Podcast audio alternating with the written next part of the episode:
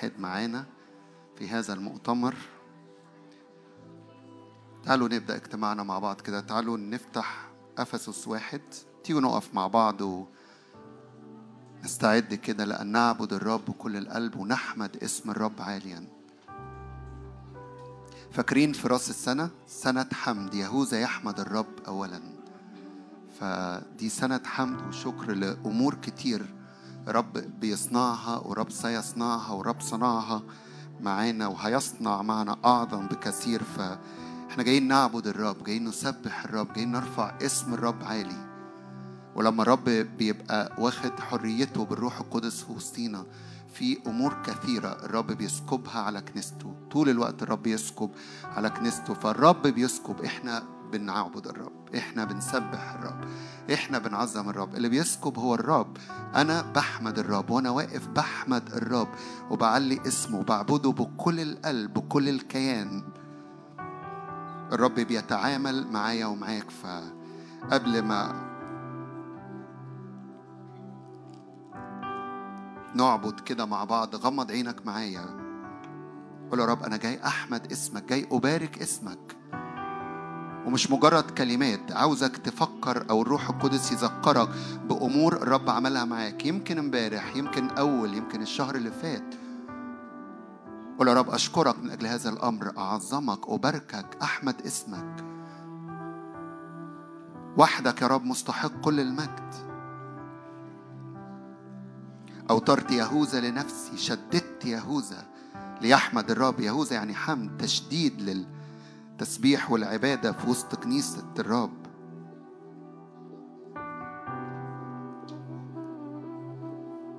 وإحنا واقفين كده في أفسس واحد وعدد ثلاثة تحد معايا وإحنا بنقرأ الكلمات دي.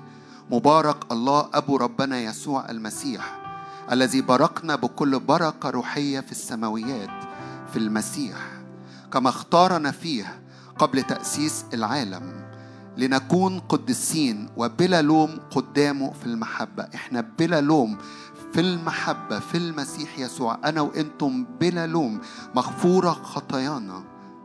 إذ سبق فعينا للتمني فإحنا أبناء بيسوع المسيح لنفسه. حسب مسرة مشيئته فدي ده سرور قلب الرب.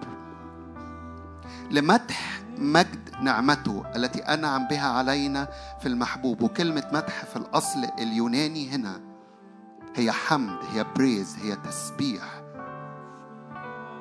هي ثناء للرب هي عرفان بالجميل. لحمد مجد نعمته التي أنعم بها علينا في المحبوب. ارفع إيدك كده قبل ما نكمل وقول يا رب أنا بباركك. مبارك اسمك مبارك اسمك مبارك اسم الرب إلهنا.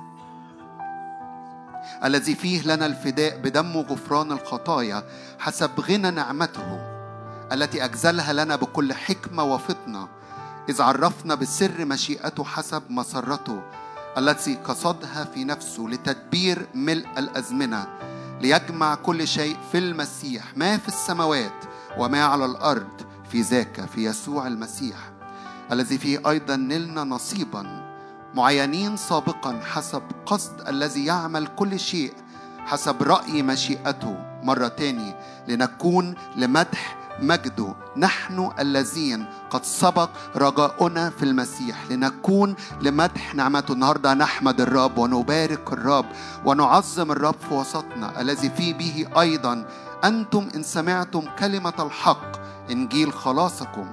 الذي فيه أيضا إذا أمنتم ختمتم بروح الموعد القدوس الذي هو عربون ميراثنا لفداء المقتنع لمدح مجده. بنرفع ايدينا لنحمد الرب ونبارك الرب مبارك الرب إلهنا. اخترنا قبل تأسيس العالم وهو بيخلق الكون اخترنا. خلق آدم على صورته خلقني على صورته خلقك على صورته. أعطانا التبني. هللويا. بنحبك بنعبدك بنباركك. خد لحظات كده والموسيقى بتعزف. اعبد الرب. إحنا ابتدينا في العبادة. اعبد الرب وبارك الرب.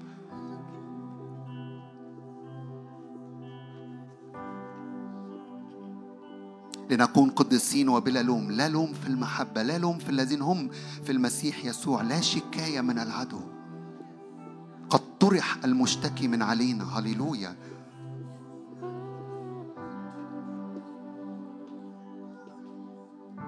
إيماني وإحنا بنعبد الرب اللحظات اللي جاية دي. قشور بتقع أكتر من علينا من على عينينا فنبصر المجد. إحباطات أو فشل اعلن كده أنا مخصص للرب. أنا حاطط إيدي على قلبي حط إيدك واعلن أنا قدس للرب. أنا مخصص للرب. أنا ملكية خاصة. عارفين لما تمشوا في شوارع مصر وتلاقي حتة أرض فاضية ومكتوب عليها ملك فلان ملكية خاصة. حط إيدك على قلبك كده واعلن أنا يا رب ملكية خاصة ليك بيتي ملكية خاصة ليك حياتي ملكية خاصة للدعوة وللقصد لحمد نعمة الرب. لمدح مجد نعمته التي أنعم بها علينا في المسيح يسوع. نعم. لنكون لمدح مجدك. نحن الذين سبق رجاؤنا فيك.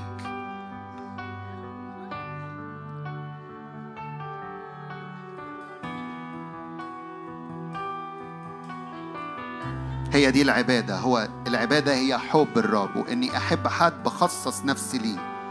بخصص وقتي وبخصص فكري وبخصص كياني وبخصص جسدي.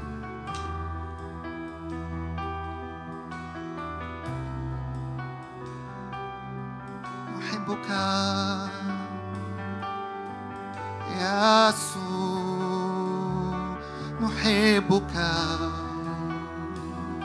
نعبدك. نعطي قلوبنا لك يسوع ارفع صوتك واعبد الرب. اعبد الرب بالروح وبالحق نحبك نحبك يسوع. نعبدك. نعلن ملكك. ربنا. لا لوم لا لوم في المحبة. محبة يسوع المسيح التي أحبنا بها. كل قشور علينا تقع كل قشور على نفسيتنا تقع. كل قشور على أذهاننا كل أفكار مغلوطة عن الرب وعن ملكوته وعن مبادئه. عن أنا مين في المسيح يسوع هللويا. الذي سبق فعينا للتبني بيسوع المسيح لنفسه. إحنا ليك إحنا ليك إحنا ليك. كلي ليك كياني ليك أفكاري ليك مشاعري ليك. وهو بيقول لك كل ما لي ابني هو لك كل ما لي بنتي هو ليكي. محبة متدفقة نعمة منسكبة سلطان دفع إلينا.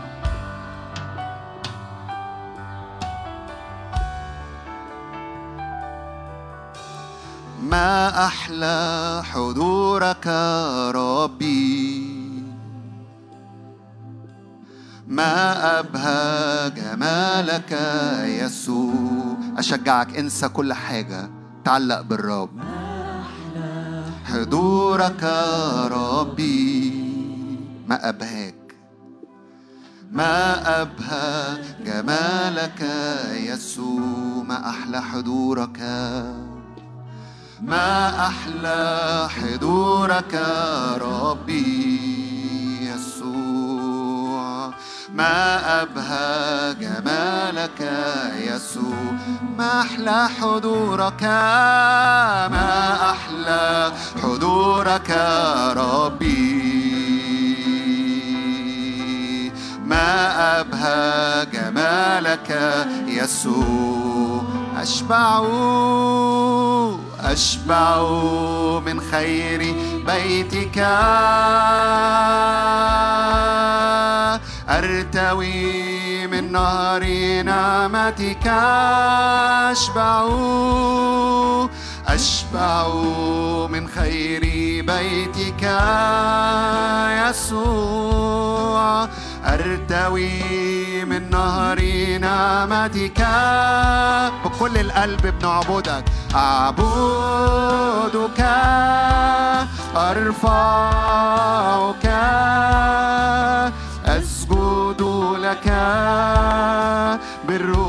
وبالحق أعبدك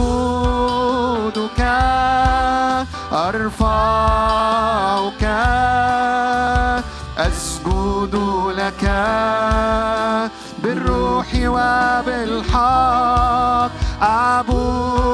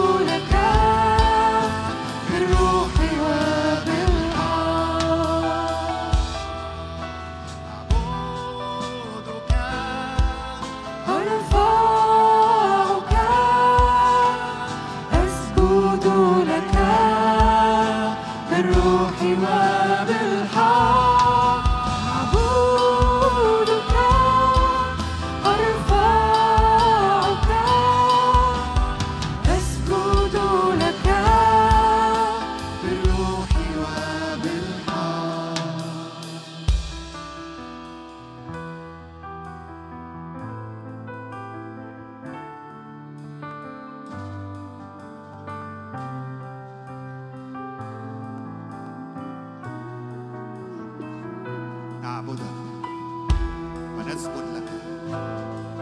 وأنا أعطيك كل المجد لك وحدك نسجد لك وحدك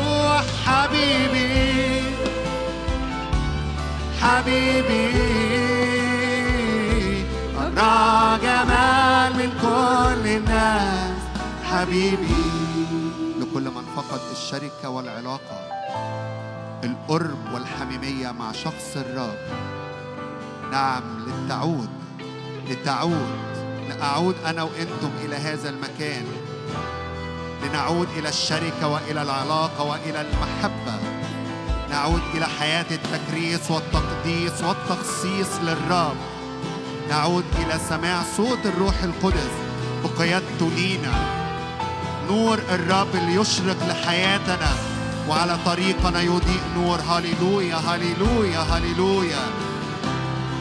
قشور على الودان بتقع فتسمع صوتك. أغنيات محبتك على حياتي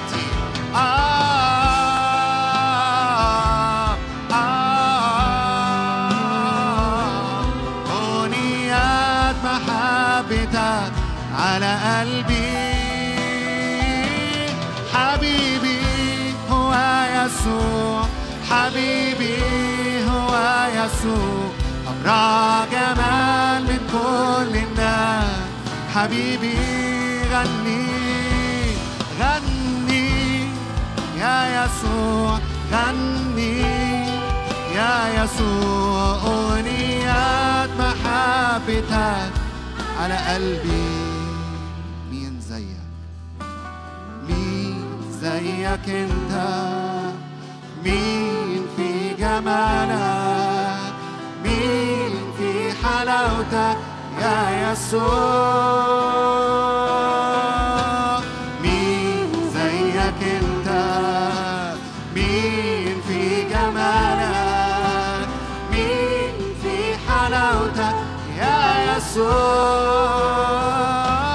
غني غني أغنيات محبته بينطقها على حياتي بيقولها على حياتي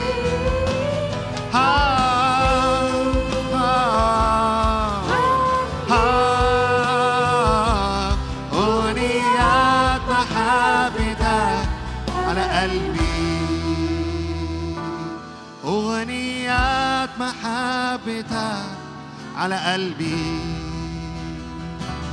أغنيات محبتك على قلبي.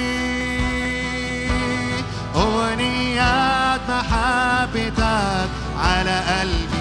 كلمات الرب المنسابة على حياتنا كلمات الرب المتدفقة من عرش النعمة. تيجي على قلوبنا وتيجي على حياتنا. توقع كل تلج كل جمود باسم الرب يسوع وتشتعل قلوبنا بالنار لأن الرب تكلم على حياتنا لأننا قديسين العلي لأننا محبوبي الرب لأننا أبناء الرب ندعى هي دي هويتنا. هوانيات محبتك على قلبي.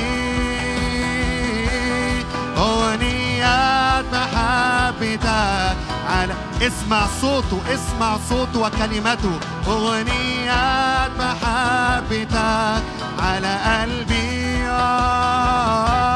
أغنية محبتك على قلبي.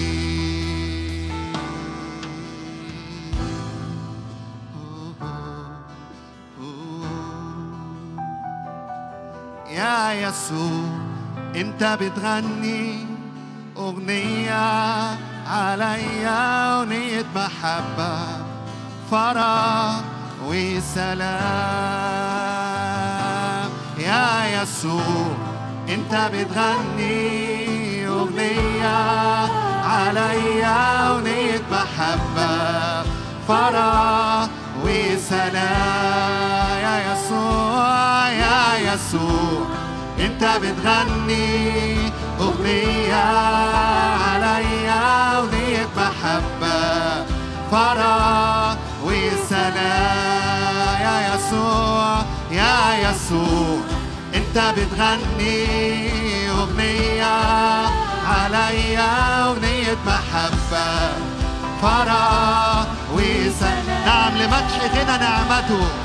يا يسوع أنا بحبك. بهدي لك كل قلبي أنت محبة فرح أنا خلقت لمدح نعمة الرب ومجد الرب. يا يسوع أنا بحبك. بهدي لك كل قلبي أنت محبة فرح وسلام انت بتغني. يا يسوع انت بتغني. عليا أغنية محبة فرح وسلام. يا يسوع أنا بحبك بهدي لك كل قلبي. أنت محبة فرح وسلام.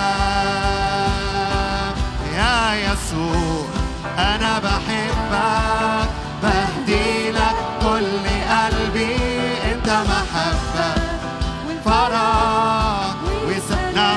إيدينا ليك وبنعلن أننا أبنائك أيها الرب. هللويا روح التبني نصرخ بها يا آبا الآب. روح التبني التي بها نصرخ يا آبا الآب. لا لوم في المسيح لا لوم ولا شكاية عليك أو عليك في المسيح يسوع. لنا رجاء لحياة ملقانة مجد هللويا. لنا رجاء اعلن إيمانك إن ليا حياة في المسيح يسوع. حياة ملقانة مجد ملقانة نصرة ملقانة غلبة ملقانة قداسة ملقانة تكريس حقيقي.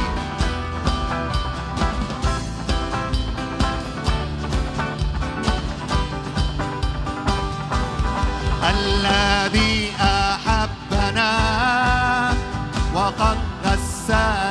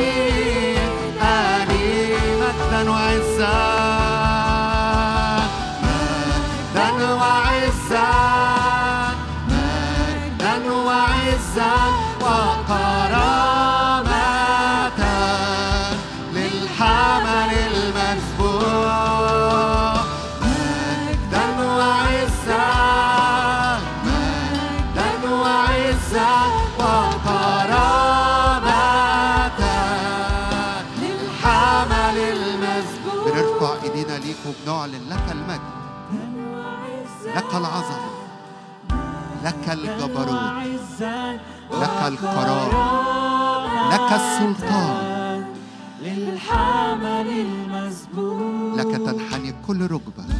مجدا وعزا. هللويا ويسجد ويعترف كل لسان. أن يسوع المسيح هو الرب. لمجد الله الآب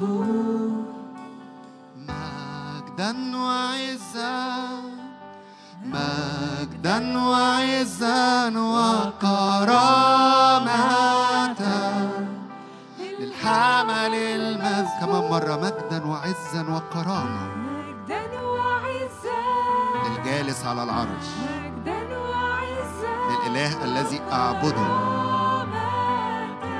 للإله الذي أحيا من أجله. أحيا به وله. ارفع إيدك كده وإعلن. كل المجد وكل الإكرام ليك. بنحيا بالروح القدس. الذي يقدسنا الذي يخصصنا الذي يجعلنا مكرسين ومخصصين للرب. فنحيا بالروح ونحيا له به وله.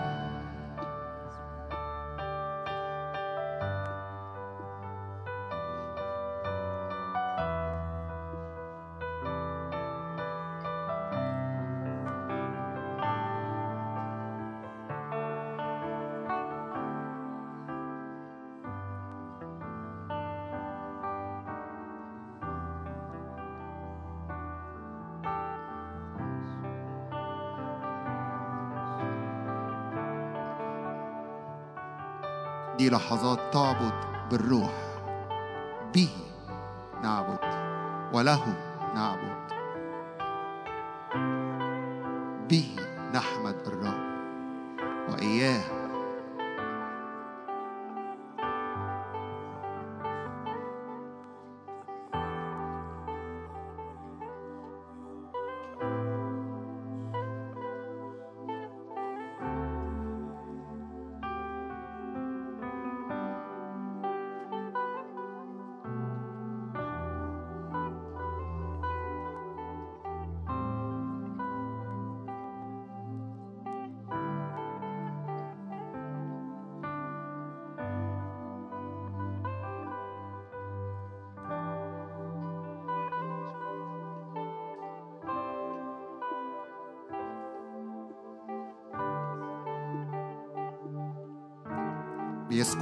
بيسكب طبيعته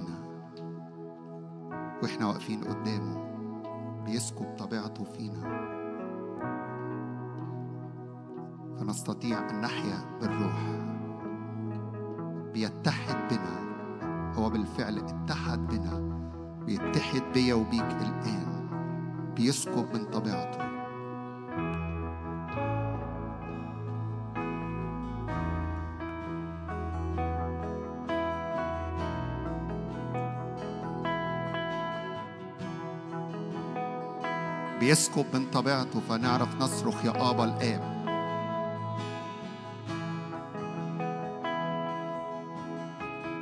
كل الذين قبلوا أعطاهم سلطان أن يصيروا أولاد الله. هللويا.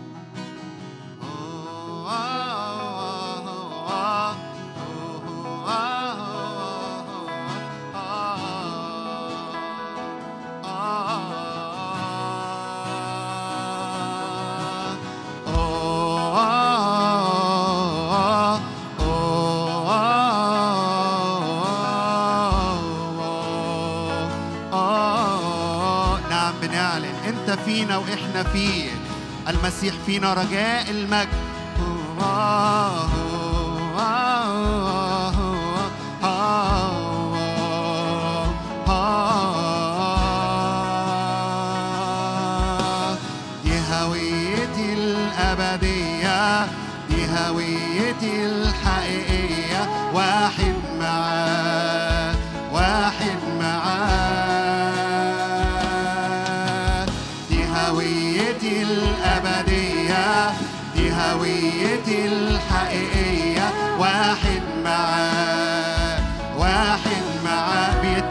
بيا وبيك دي هويتي الأبدية دي هويتي الحقيقية.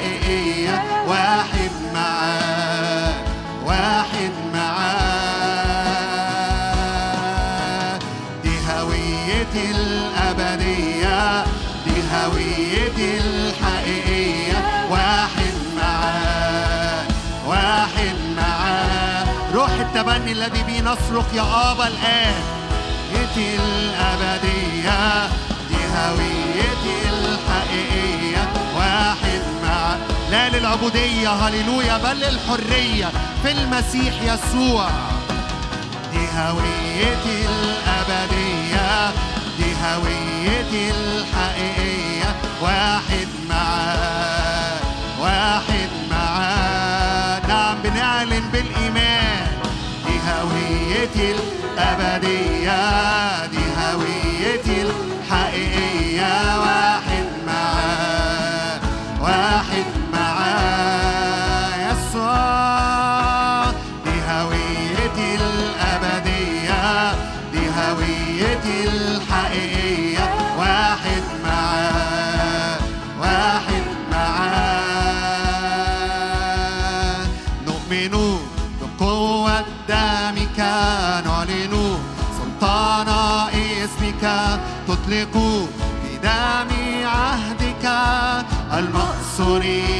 أحرار نؤمن بقوة دمك نعلن سلطان اسمك تطلق بدم عهدك المأسورين أحرار في المسيح لنا رجاء لنا حرية لنا حياة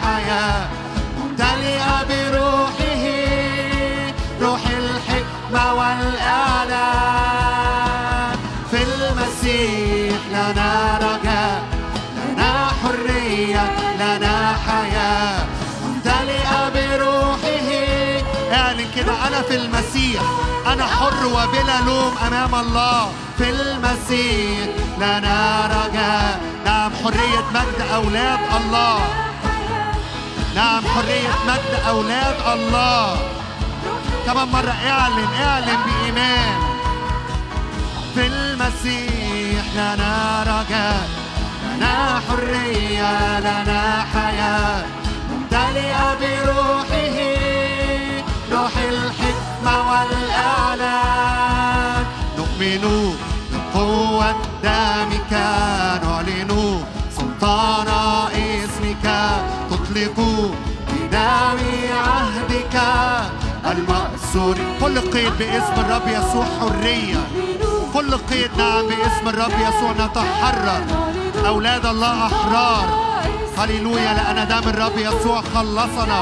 وافتدانا وطهرنا وقدسنا. هللويا. نؤمن بقوة دمك نعلن سلطان اسمك.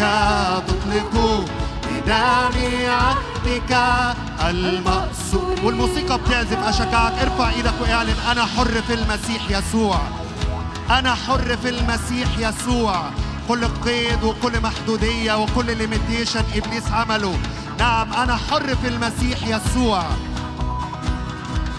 فدى الرب وعمل الرب يسوع المسيح على الصليب مش ذكرى. دم يسوع المسيح للحرية وللإطلاق وللفداء. مش بس عشان يخلصنا من خطايانا مش بس عشان يدينا حياة أبدية لكن لتبريرنا كل يوم ولتقدسنا كل يوم. فاعلن أنا حر في المسيح يسوع. أنا بلا لوم.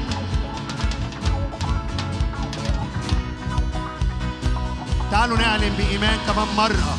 هللويا. في قوة دم الرب يسوع. اشكر الرب من أجل عمله على الصليب من أجل محبته. نعم يهوذا إياك. يحمد يحمد يحمد الرب. نؤمن بقوة دمك نعلن سلطان اسمك. تطلق بدم عهدك. المأسورين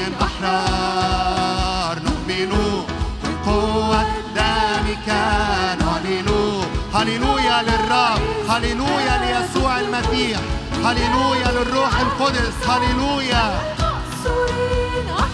نؤمن نؤمن بقوة دمك نعلن نعم نرفع أيدينا ونعلن سلطان اسم الرب فالعدو يرجع إلى الوراء باسم الرب يسوع نؤمن بقوة دمك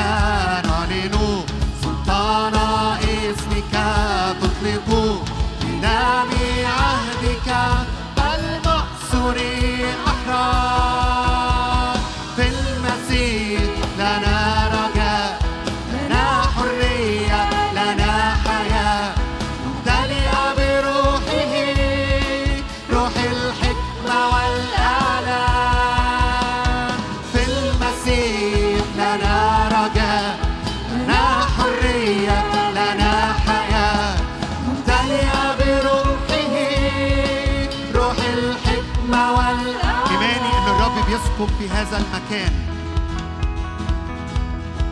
بيسكب روحه بيعمدنا مرة تانية وتالتة بيعمدنا هللويا بالروح القدس.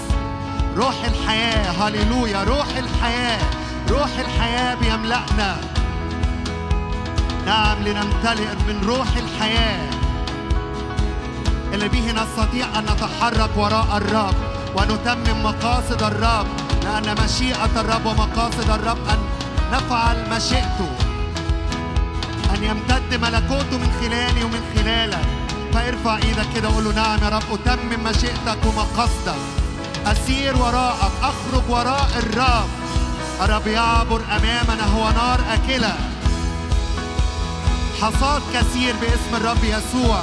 نفوس للرب من خلال شعب الرب. نفوس جديدة تعرف الرب. حصاد في شغلك لنفوس تعرف الرب حصاد في خدمتك وخدمتك لنفوس تعرف الرب.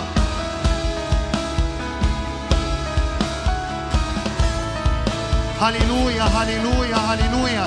نعم لأنه في المسيح رجاؤنا في المسيح. نعم لأن في المسيح حياة ملقانة مجد حياة ملقانة قداسة حياة ملقانة بر حياة ملقانة سلطان. حياة ملقانة قوة لا للضعف هذه البوابة اتقفلت هللويا هللويا. هللويا. خروج خروج خروج ودخول إلى بوابات جديدة. خروج ودخول إلى بوابات جديدة. بوابات حمد وتسبيح بوابات فرح بالرب. بوابات هو فيا وأنا فيه. بوابات فيها نتمم مقاصده ومشيئته نعم نخرج وراء الرب.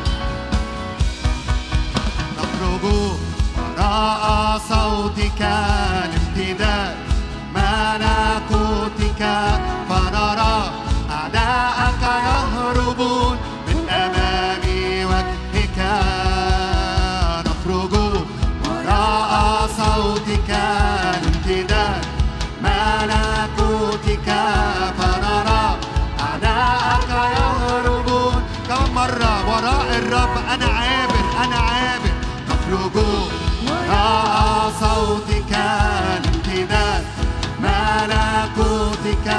هللويا لن نموت بل نحيا ونحدث بصنيع الرب.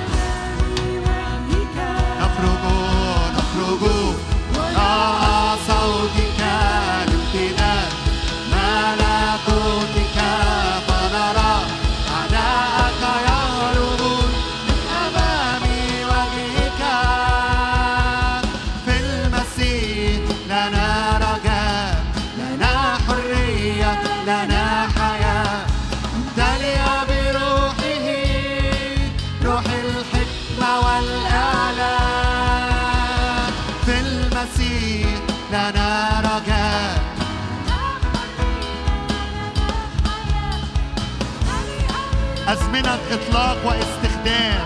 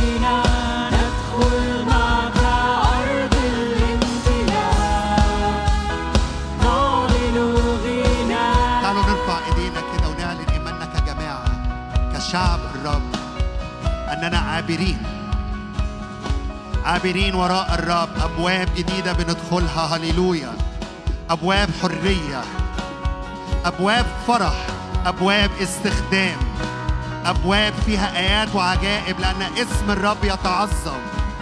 اعلن إيمانك معايا واعلني إيمانك معايا. نعم بالإيمان ندخل هذه الأبواب. نعم بالفعل بندخلها وبالفعل دخلناها بالفعل الكل.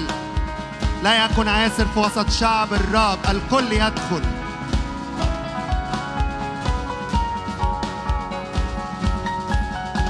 نعم وأمين للاختبار الجماعي.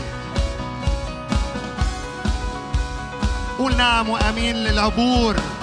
قل نعم وأمين للامتلاك.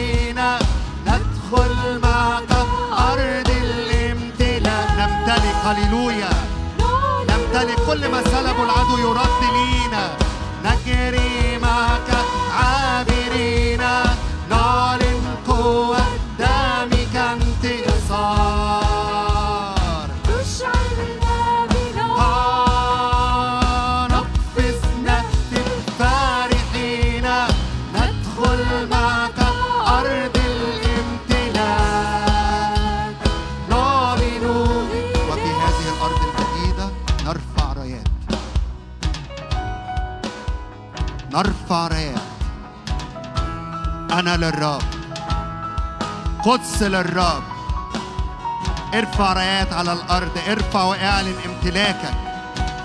لأن الرب دفع إلينا. نعم لأن الرب دفع علينا لامتلاك الأراضي. وكل أرض صلبت عدو الخير سلبها. اعلن تسترد ليك وتعلن أنك ملك للرب وتعلن هذه الأرض ملك للرب. أرض قداسة. أرض في شغلك. أرض في علاقاتك. أرض في استخدام الرب ليك. اعلن اعلن اعلن. تسترد ويرفع عليها راية. ارفع راية على جبل أقرع. هللويا. الرب ينهض جيشه. هللويا. الرب ينهض جيشه. آه،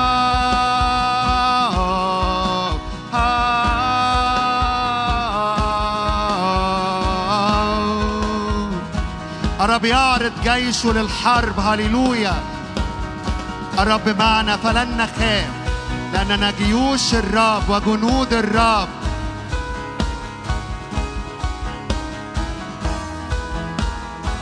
ارفع رايات ارفع رايات على أرضك. كل أرض صلبت. اعلنها بالاسم وقول نعم أمتلك دعوتي أمتلك ميراثي في الرب أمتلك شغلي أمتلك تسديد لاحتياجاتي أمتلك لأبواب مفتوحة ولا يستطيع أحد أن يغلقها. هللويا.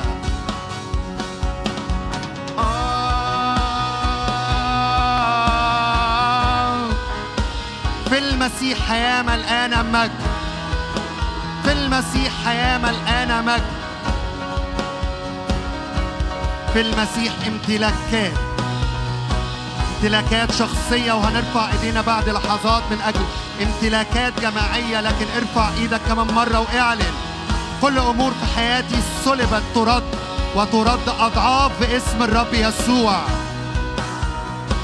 في البيوت وفي العلاقات ترد اضعاف باسم الرب يسوع.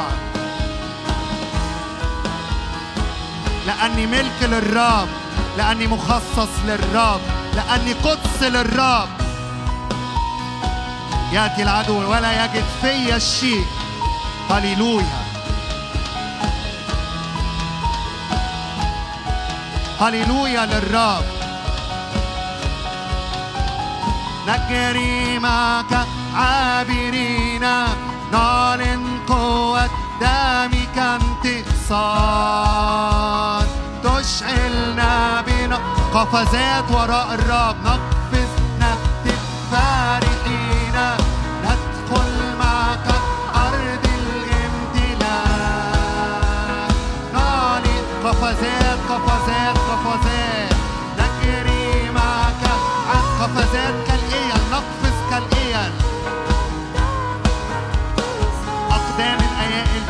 يسوع التي تطأ المرتفعات.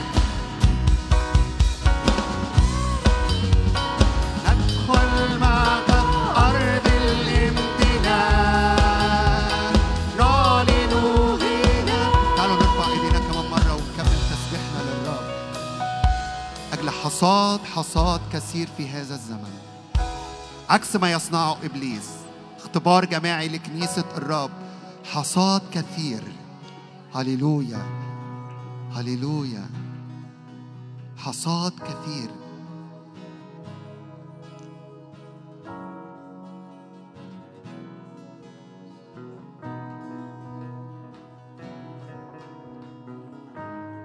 رافعين إيدينا من أجل حصاد كثير.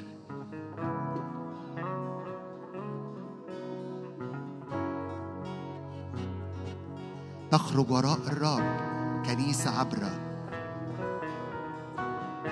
تمد ملكوته.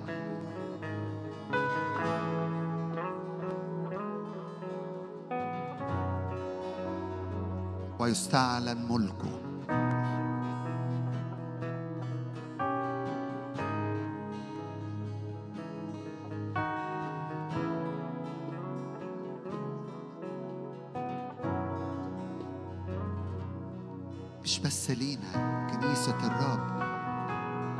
بس في مصر ولا الوطن العربي في كل القرى الأرضية إلى أقصى الأرض. إلى أقصى الأرض.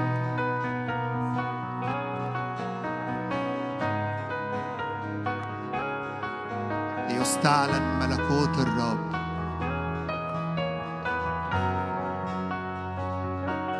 ملكوت البر. مش الشر اللي يزداد الأبرار يزدادوا. مش صنيع إبليس اللي يبقى باين ملكوت الرب اللي مليان آيات وعجائب. يظهر ويبان شعب الرب مخصصين ومكرسين يبانوا. زي ما كان دانيال باين في وسط بابل أنا أنت كنيسة الرب تبان.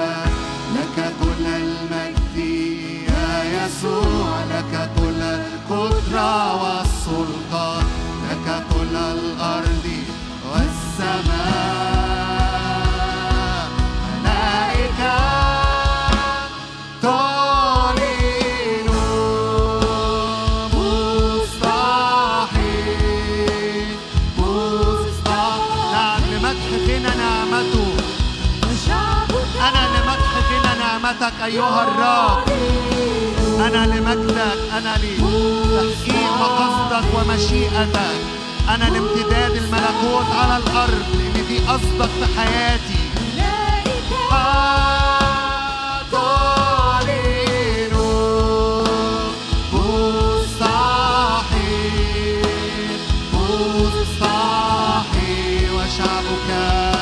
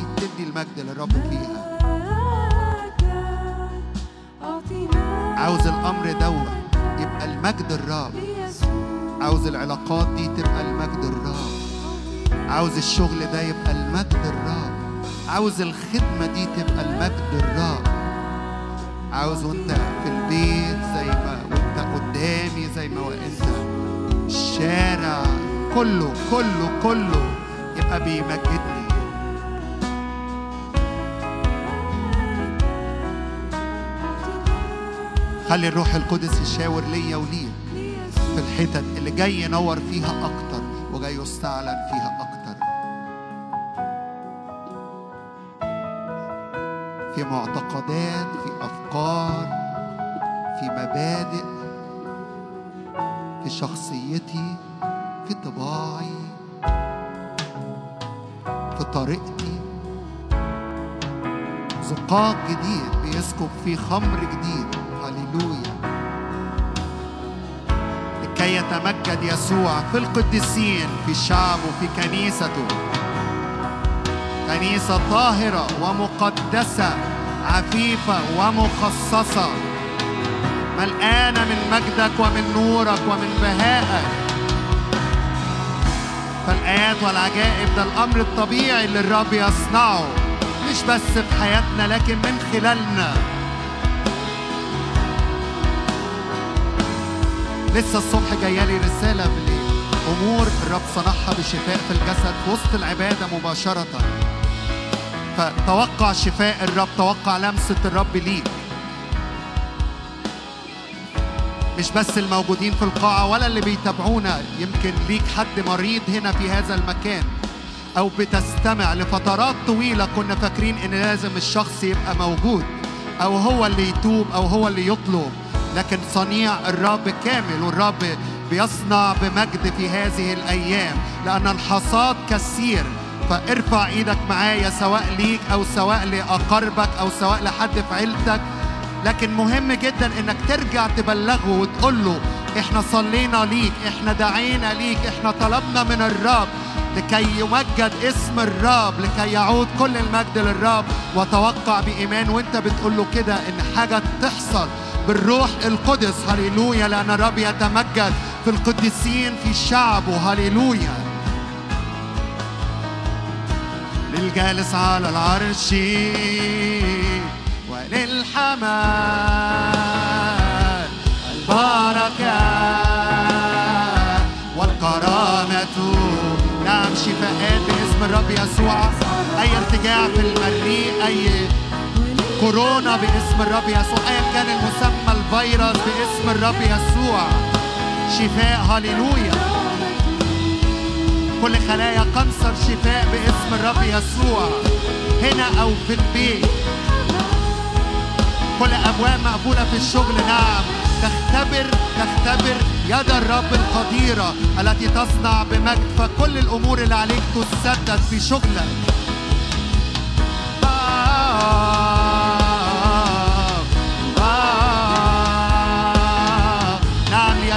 ليتمجد الرب ليتمجد اسمك أعطوا مجدا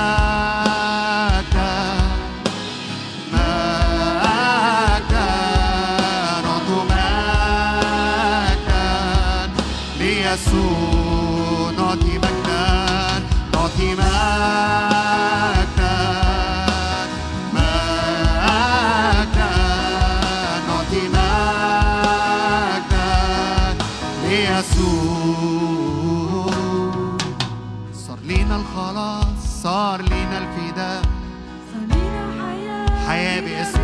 يسوع.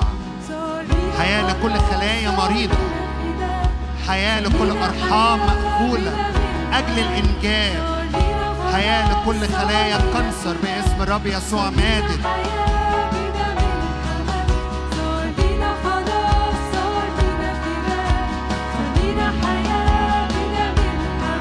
حياة لكل أمراض العينين أو مية على العينين. حياة للسنان باسم الرب يسوع.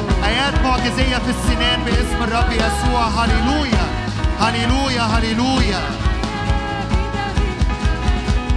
لينا الخلاص لينا الفداء لينا حياة بدم الحمل. لينا الخلاص صار لينا الفداء لينا حياة.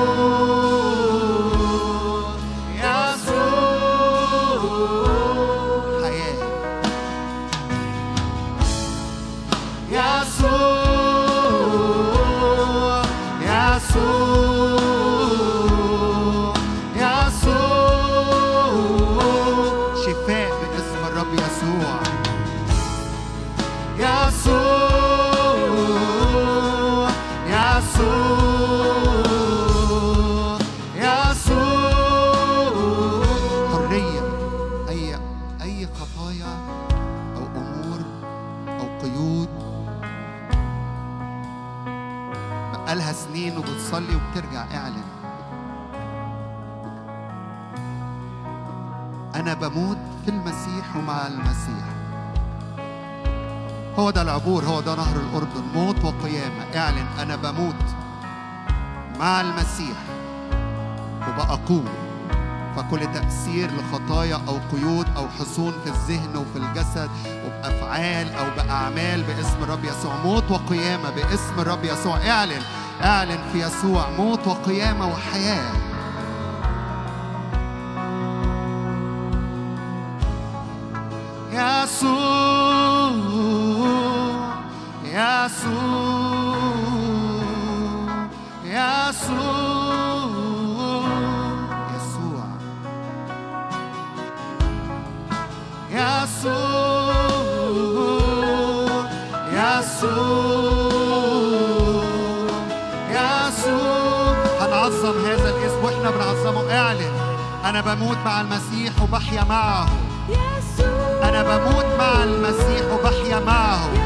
كل قيد وكل حصن باسم الرب يسوع لا يعود فيما بعد في حياتي.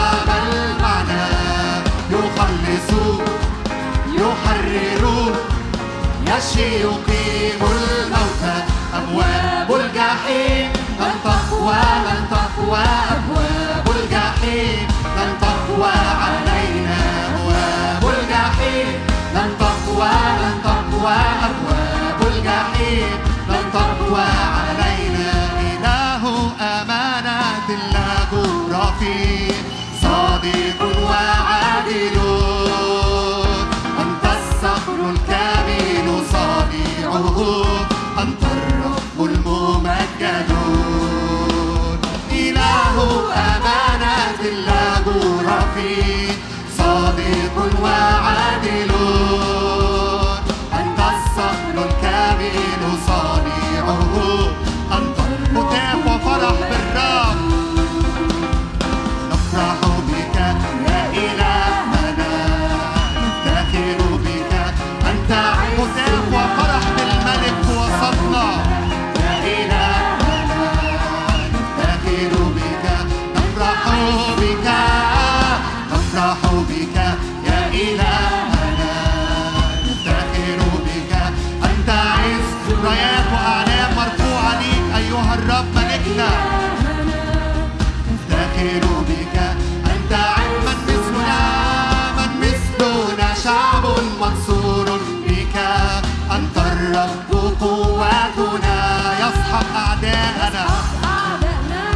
أرجلنا سريعا.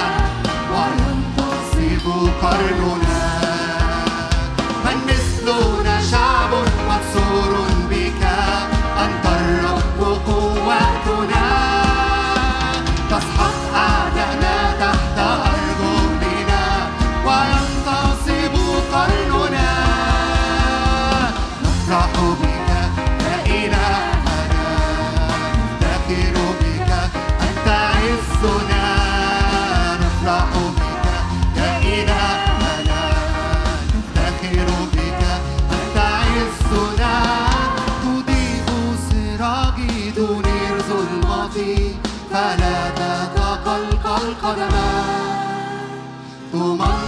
تمنطقني بالقوة فيصير طريقي كاملا. تضيء سراجي تنير ظلمتي فلا تتقلقل قدماي تمنطقني بالقوة فيصير طريقي كاملا. نفرح بك يا إلهنا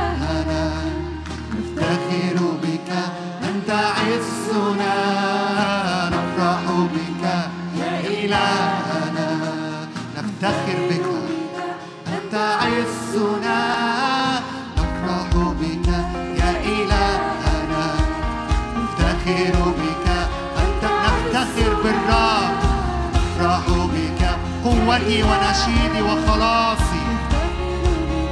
أنت عزنا نفرح بك يا إلهنا نفتخر بك أنت عزنا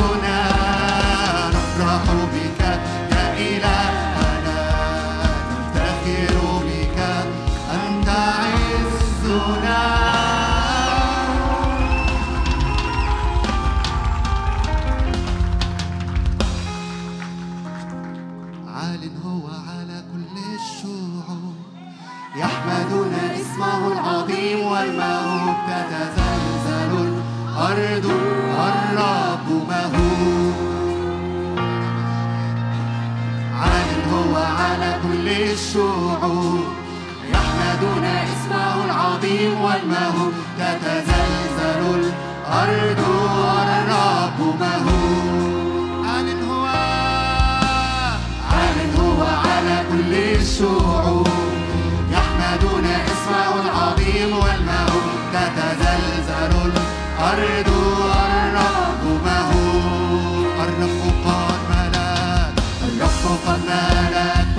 الشعوب. هو جالس على القاروب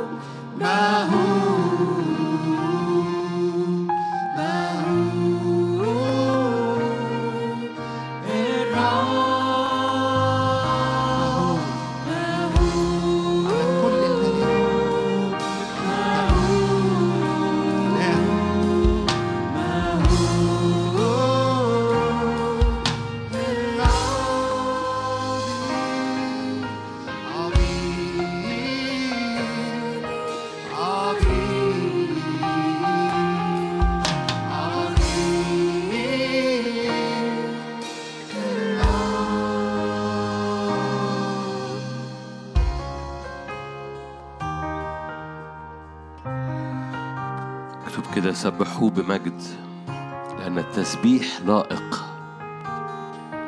يليق بالملك أن يسبح ويليق بينا أن نلبس رداء التسبيح. التسبيح لائق سبحوه بمجد لأنه يليق بالملك كل الحمد والتسبيح والإكرام. ويليق بينا أن نلبس رداء التسبيح. فارفع إيدك معايا. إحنا مخلوقين للحظات مثل هذه لكي نعبده لكي نسلم الحياة لكي نسجد له. مخلوقين للحظات العبادة لحمد مجد نعمته. دعانا لحمد مجد نعمته. نعمته ملقانة مجد. دعينا أن نحمد مجد نعمته. رحمتك أفضل من الحياة. شفتاي تسبحانك. رحمتك أفضل. شفتاي تسبحانك. أن التسبيح لائق. يليق بينا أن نسبحك. ويليق بك التسبيح. نرفعك ونعليك. لأنه مخلوقين لحمد مجد نعمتك. ما أعظمك ما أمجدك. لا مثل لك مرتفع معتزا في الكرامة مهوبا في التسابيح صانع العجائب العظام وحدك ترشد شعبك تهديهم برأفتك إلى مسكن قدسك. لا مثل لك مرتفع مقدس عال ممجد. تجذب إليك الجميع. اجذبنا وراءك اجذبنا وراءك. اجذب عينينا وأرواحنا اجذب نفسيتنا وعبادتنا. اجذبنا وراءك فنجري. انعشوني بأقراص الزبيب. انعشوني بأقراص الزبيب لأنه حبك أطيب. حبك أطيب. حبك يجدد القوة. حبك ينعش العظام. هللويا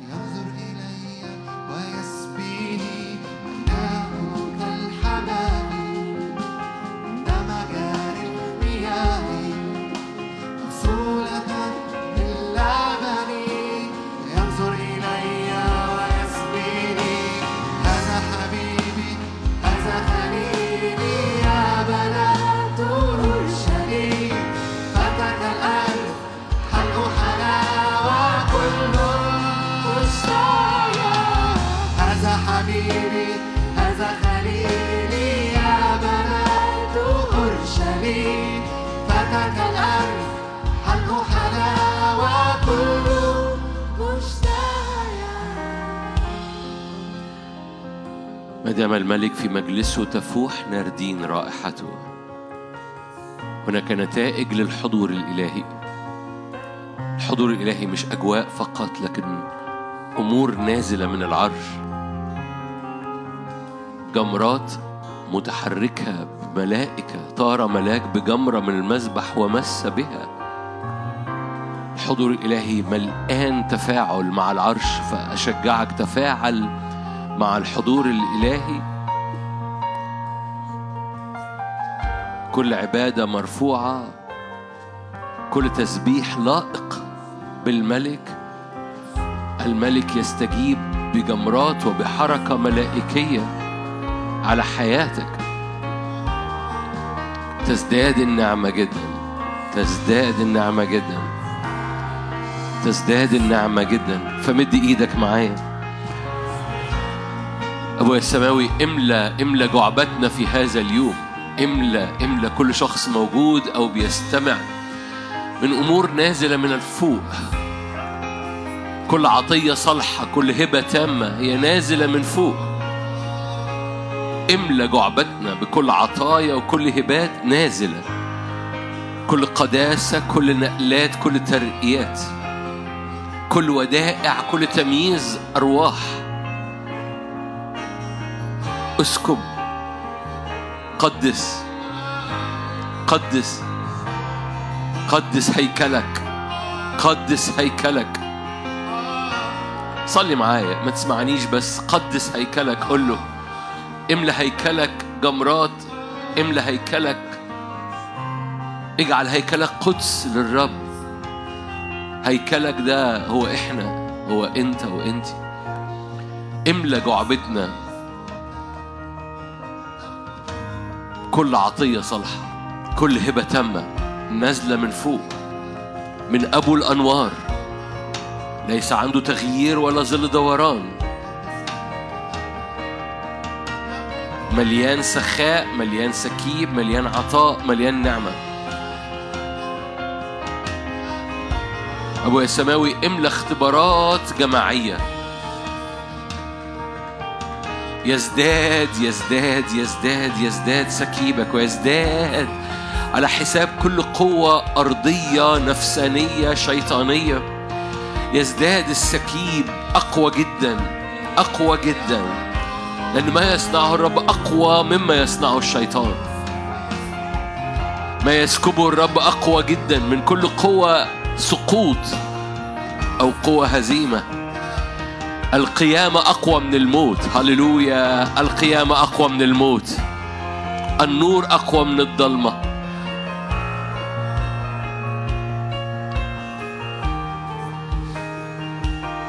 مسحة التقديس أقوى. كل من يمسها يصير مقدسا.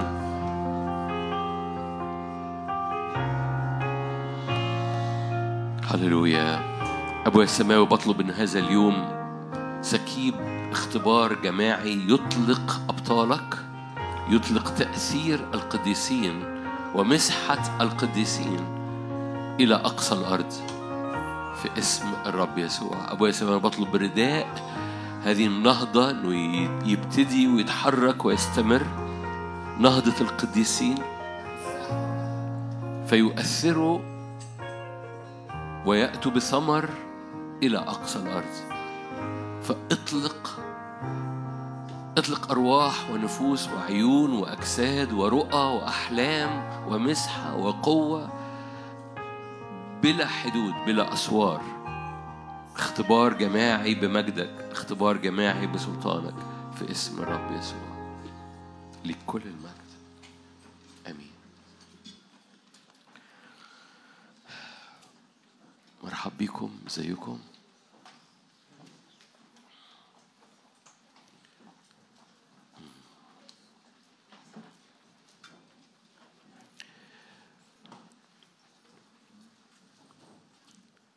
مشاركات قصيرة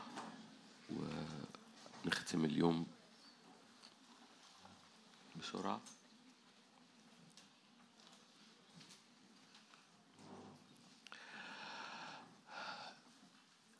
هنعمل مشاركتين بس مشاركتين قصيرين باسم يسوع و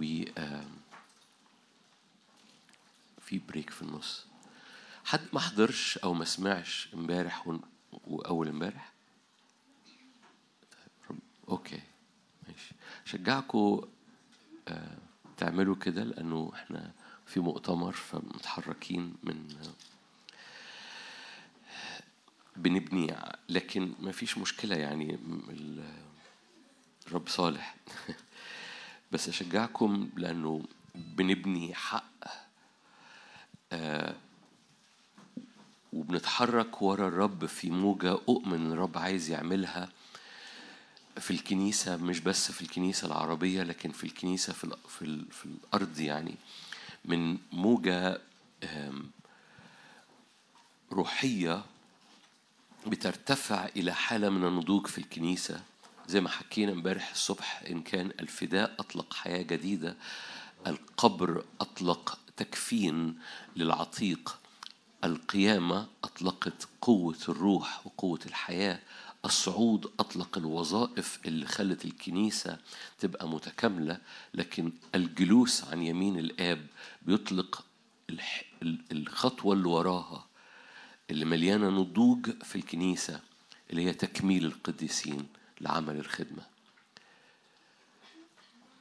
ما أعرفش أنتوا خدتوا بالكم ولا لأ هذا الخط برغم إنه خط الفدا الكامل ان الفدا عبارة عن الصليب القبر القيامة الصعود والجلوس. ده ده ال- ال package المتكاملة أو القصة المتكاملة لو جاز تعبير القصة العمل الكامل الفداء الكامل. فالفدا ابتدى من التجسد انتهى بالجلوس عن يمين الآب.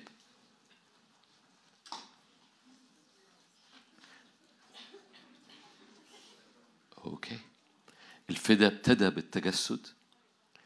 وانتهى بالجلوس عن يمين الآب إن الآب قبل الفداء قبل الذبيحة اللي قدمها الرب يسوع قبل الصنيع اللي قدمه الرب يسوع وأكمل العمل بالجلوس عن يمين الآب. وبالتالي هذا ال- ال- ال package لو جاز التعبير المتكامل لهذا الصنيع الإلهي اللي أخذ البشرية كلها وأم أخذ كل ما فيها من قوى السقوط وقوى البرودة وقوى الموت وقوى اللعنة وكل هذه القوى وافتدى البشرية.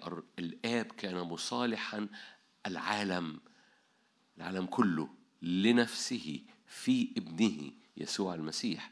هذا الافتداء المتكامل اللي حصل في الفدا ابتدى من التجسد وانتهى بجلوس الابن عن يمين الآب هو اللي بيعمل عمل فداء متكامل في العروس في الكنيسة. عشان كده التجسد مهم للكنيسة وعشان كده الصليب مهم للكنيسة عشان كده القبر مهم للكنيسة الصعود مهم للكنيسة لكن كمان جلوس الابن عن يمين الآب مهم للكنيسة. لدرجة إن الكتاب المقدس يقول لك إن إحنا كنا فيه في كل في كل خطوة. لما تجسد هو أخذ البشرية والكلمة صار جسدا وحل بيننا أو حل فينا المسيح فيكم. فكل خطوة من خطوات الصنيع الإلهي هي خطوات مصنوعة في الكنيسة. كل خطوة من خطوات الصنيع الإلهي في الإبن هي خطوات مصنوعة في حضرتك.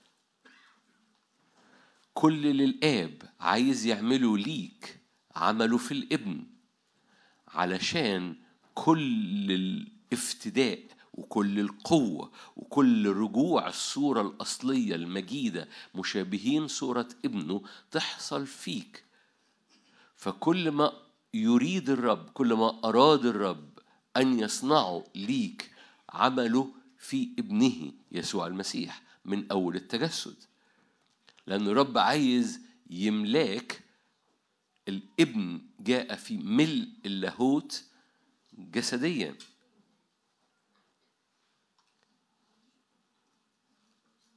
دي المسيحية.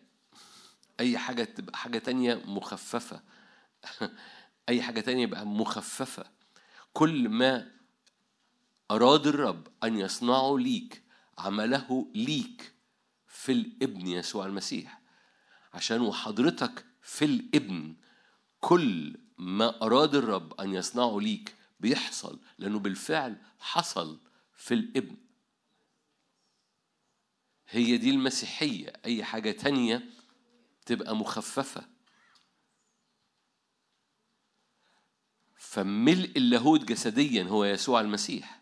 ليه؟ لأن الرب يريد أن يملأ العروس. هو ملء الذي يملأ الكل في الكل. له المجد في الكنيسة في المسيح يسوع. لأنه يريد أن يملأ حضرتك وحضرتك جاء يسوع ملء اللاهوت جسديا. ليه؟ لأن إرادة الله ليك عملها في الابن. عشان وحضرتك في الابن هذه الإرادة تتم فيك. لأنه يريد أن يملأك حضرتك بتستخبى في الابن والابن هو الملء. لأنه يريد أن يفتديك حضرتك بتستخبى في الابن والابن على الصليب. لأنه يريد أن يحسم لك موقعة الإنسان العتيق. أنت بتستخبى في الابن والابن في القبر لأنه يريد أن يملأك بقوة الحياة في كل خطوة في جد الحياة الجديدة. نسلك في حياة مليانة قيامة. بتستخبى في الابن والابن قام وداس الموت فكل قوة القيامة في الحياة اليومية وفي الروح القدس وبمواهب الروح القدس بتفيض بيك لأن مواهب الروح القدس مربوطة بهذه القيامة وقوة الحياة جدة الح- الحياة الجديدة اللي مليانة قيامة بتسلك في حياتك وأنت مستخبى في الابن القائم من الموت. لأنه يريد أن يملأ الكنيسة من كل جهة من من من صوته ومن إرساليته ومن دعوته ومن تعليمه ومن قوته. أم حضرتك بتستخبى في الابن الصاعد؟ قمنا معاه وأقامنا معه وصعدنا معاه.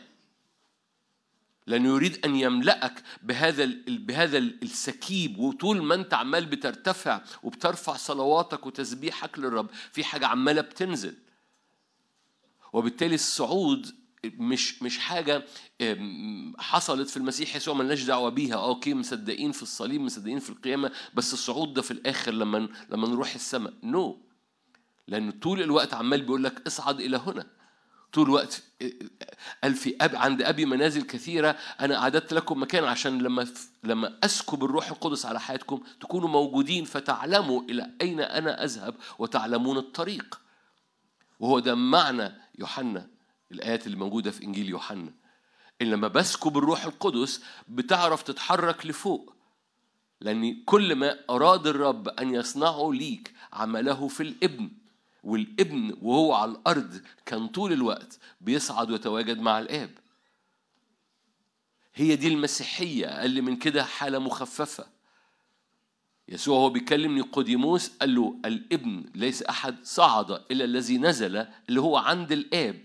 وهو بيتكلم مع نيقوديموس.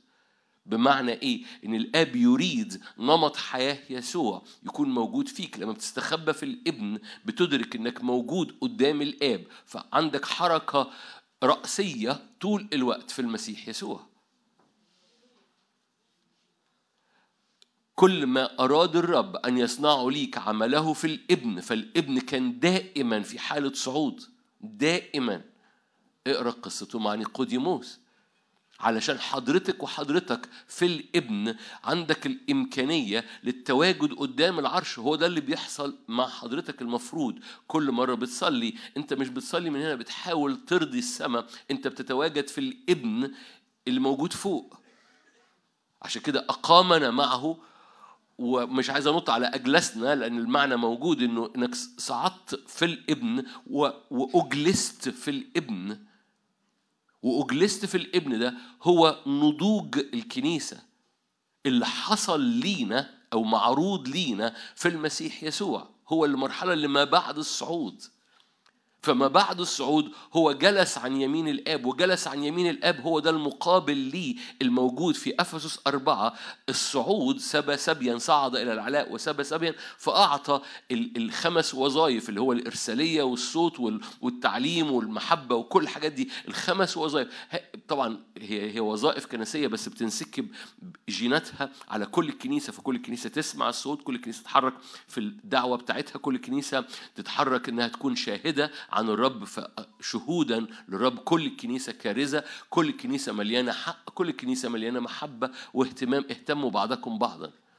فبالتالي الخمس وظائف بيتحركوا في كل الكنيسة عشان تحصل الم- المستوى ال- الناضج اللي وراه اللي هو إيه؟ تكميل القديسين. لأن النهضة الأخيرة لو جاز التعبير أنا آسف لو جاز التعبير أنا ده إيماني النهضة الأخيرة اللي رب يصنعها في الكنيسة هي نهضة القديسين. اللي هو ما فيهاش أسماء ما فيهاش ميكروفونات ما فيهاش آه، آه، ما فيهاش آه، أي شيء غير دول القديسين. وهنحكي النهارده لأن النهارده هنحكي عن تأثير القديسين وإطلاق القديسين. لأن القصة مش بس حق بيتملي وإيمان بيتملي وتشجيع بيتملي لكن هناك هناك نتائج للي الرب بيعمله في القديسين. فالمستوى الناضج للكنيسة هو هو نهر السباحة الذي لا يعبر. هو الحتة اللي فيها إبليس ما يعرفش يمسك واحد اتنين تلاتة ويقول هم دول الخدام اللي هيعملوا الفرق؟ لأن لما القديسين بيتحركوا في نهضة القديسين ما بقاش في خدام يعرف ينشن عليهم عدو الخير بقى القديسين. ولما يبدر الرب بودرة النور دي لأن القديسين دول بودرة نور. يبدر الرب بودرة النور ما يعرفش حد يلمهم لأن دي بودرة حد فاهم حاجة؟ وده إيماني هو ده تكميل القديسين لأن خلي بالك تكميل القديسين لعمل الخدمة لبنيان جسد المسيح وهو دي المرحلة اللي ما بعد الخمس وظائف. الخمس وظائف تكميل للعمل الروحي بس في ألف ذراع كمان. أنتوا هنا؟ فالنقل ليه لأن هو ده التسلسل بتاع عمل الفدا المتكامل من أول التجسد لغاية الجلوس. فهو تجسد المسيح فيكم. الفدا حياة أبدية. القبر حسم للعتيق. القيامة حياة جديدة ومليانة مواهب الروح القدس. الصعود خمس وظائف. الجلوس تكميل القديسين. وده خط نبوي للحركة الروحية اللي الرب عمال بيبنيها في الكنيسة للمرحلة الأخيرة أو للنهضة الأخيرة لأنه جلس وقال اجلس عن يميني حتى أضع أعدائك لغاية ما القديسين يضعوا أعدائك على الأرض موطئا لقدميك. وال grand finale النهاية العظيمة. فإيماني إيماني إيماني لأن العمل متكامل الصورة متكاملة بتوصل لحتة متكاملة. وإيماني إن جاء الوقت عشان كده بنعمل لها أشرينج بن بن بنطلقها بداية هذه السنة. إيماني إنه إنه ده بداية الحركة بتاعت هذا الإعلان إنه يزداد في الأرض إن في موجة أخرى في موجة جديدة. خليني أكون بسيط معاكم. ممكن يكون لسه الموجة بتاعت الخمس وظائف لسه في كنايس بتحاول تستوعبها. يمكن لسه في كنايس مش مدركة إن في الخمس وظائف وإن في تكامل. كل كنيسة لازم تسمع صوت الرب. كل كنيسة تتحرك في الدعوة اللي عليها. وكل كنيسة تملي في في الكرازة وفي التعليم وفي وفي المحبة. نعم أنا مش بقول إن ده خلص. بس أنا بقول لك إنه وإحنا بنشتغل في الخمس وظائف اللي انسكبت في أفس أربعة من خلال الصعود بن بنأشر وبننادي وبنراها من بعيد وبنحييها. نظروها صدقوها حيوها. إن الموجة اللي جاية الموجة اللي بتتحرك لأن الموجة ورا موجة إحنا ما بنستناش إحنا بنتحرك دايما في المستقبل. إحنا عايشين في مدينة المستقبل زي ما حكينا امبارح. فالحركة اللي جاي إن الزمن اللي جاي طول الوقت في حركة موجه بتركب عليها موجة. حد شاف مد بحر قبل كده؟ الموجة بيركب عليها موجة. ولو قعدنا نستنى بت... عشان كده في تلاقي ال... ال- الرسم البياني عامل كده طول الوقت. نو انت ما بتستناش. أول ما بتوصل لقمة موجة انت بتضرب الموجه اللي وراها. هو ده اللي بيخلي الكنيسة في الارتفاع فقط. فبتوصل عند نقطة فيها ال ال ال ال ال ال ال ال ال الإعلان بيتشبع. لسه ما لسه ما خلصش ولسه في حاجات كتيرة لازم تحصل. آه بس اوعى اوعى تسيبه وتخلي الموجة تهدى تاني. نو انت بتشاور على الموجة اللي وراها. وده اللي إحنا بنعمله في هذا المؤتمر بنشاور على الموجة اللي جاية اللي الرب عمال بيرميها على الأرض وبيرميها أؤمن على كنيسته العربية إن تدرك إنها تنفض من عليها ال- الإحساس المسكنة أو أو إحساس ال- القيمة المشوهة وال- والكذب اللي رماه إبليس بالسقف والمحدودية الكذب اللي رماه إبليس على الهوية وعمل سلب من خلال هذا الكذب لل للصورة الإلهية اللي مليانة مجد وللقيمة الموجودة الرب حطها. عارفين أحد وجوه المسحة اللي في العرش هو وجه إنسان؟ كلنا عارفين بس عارفين يعني إيه؟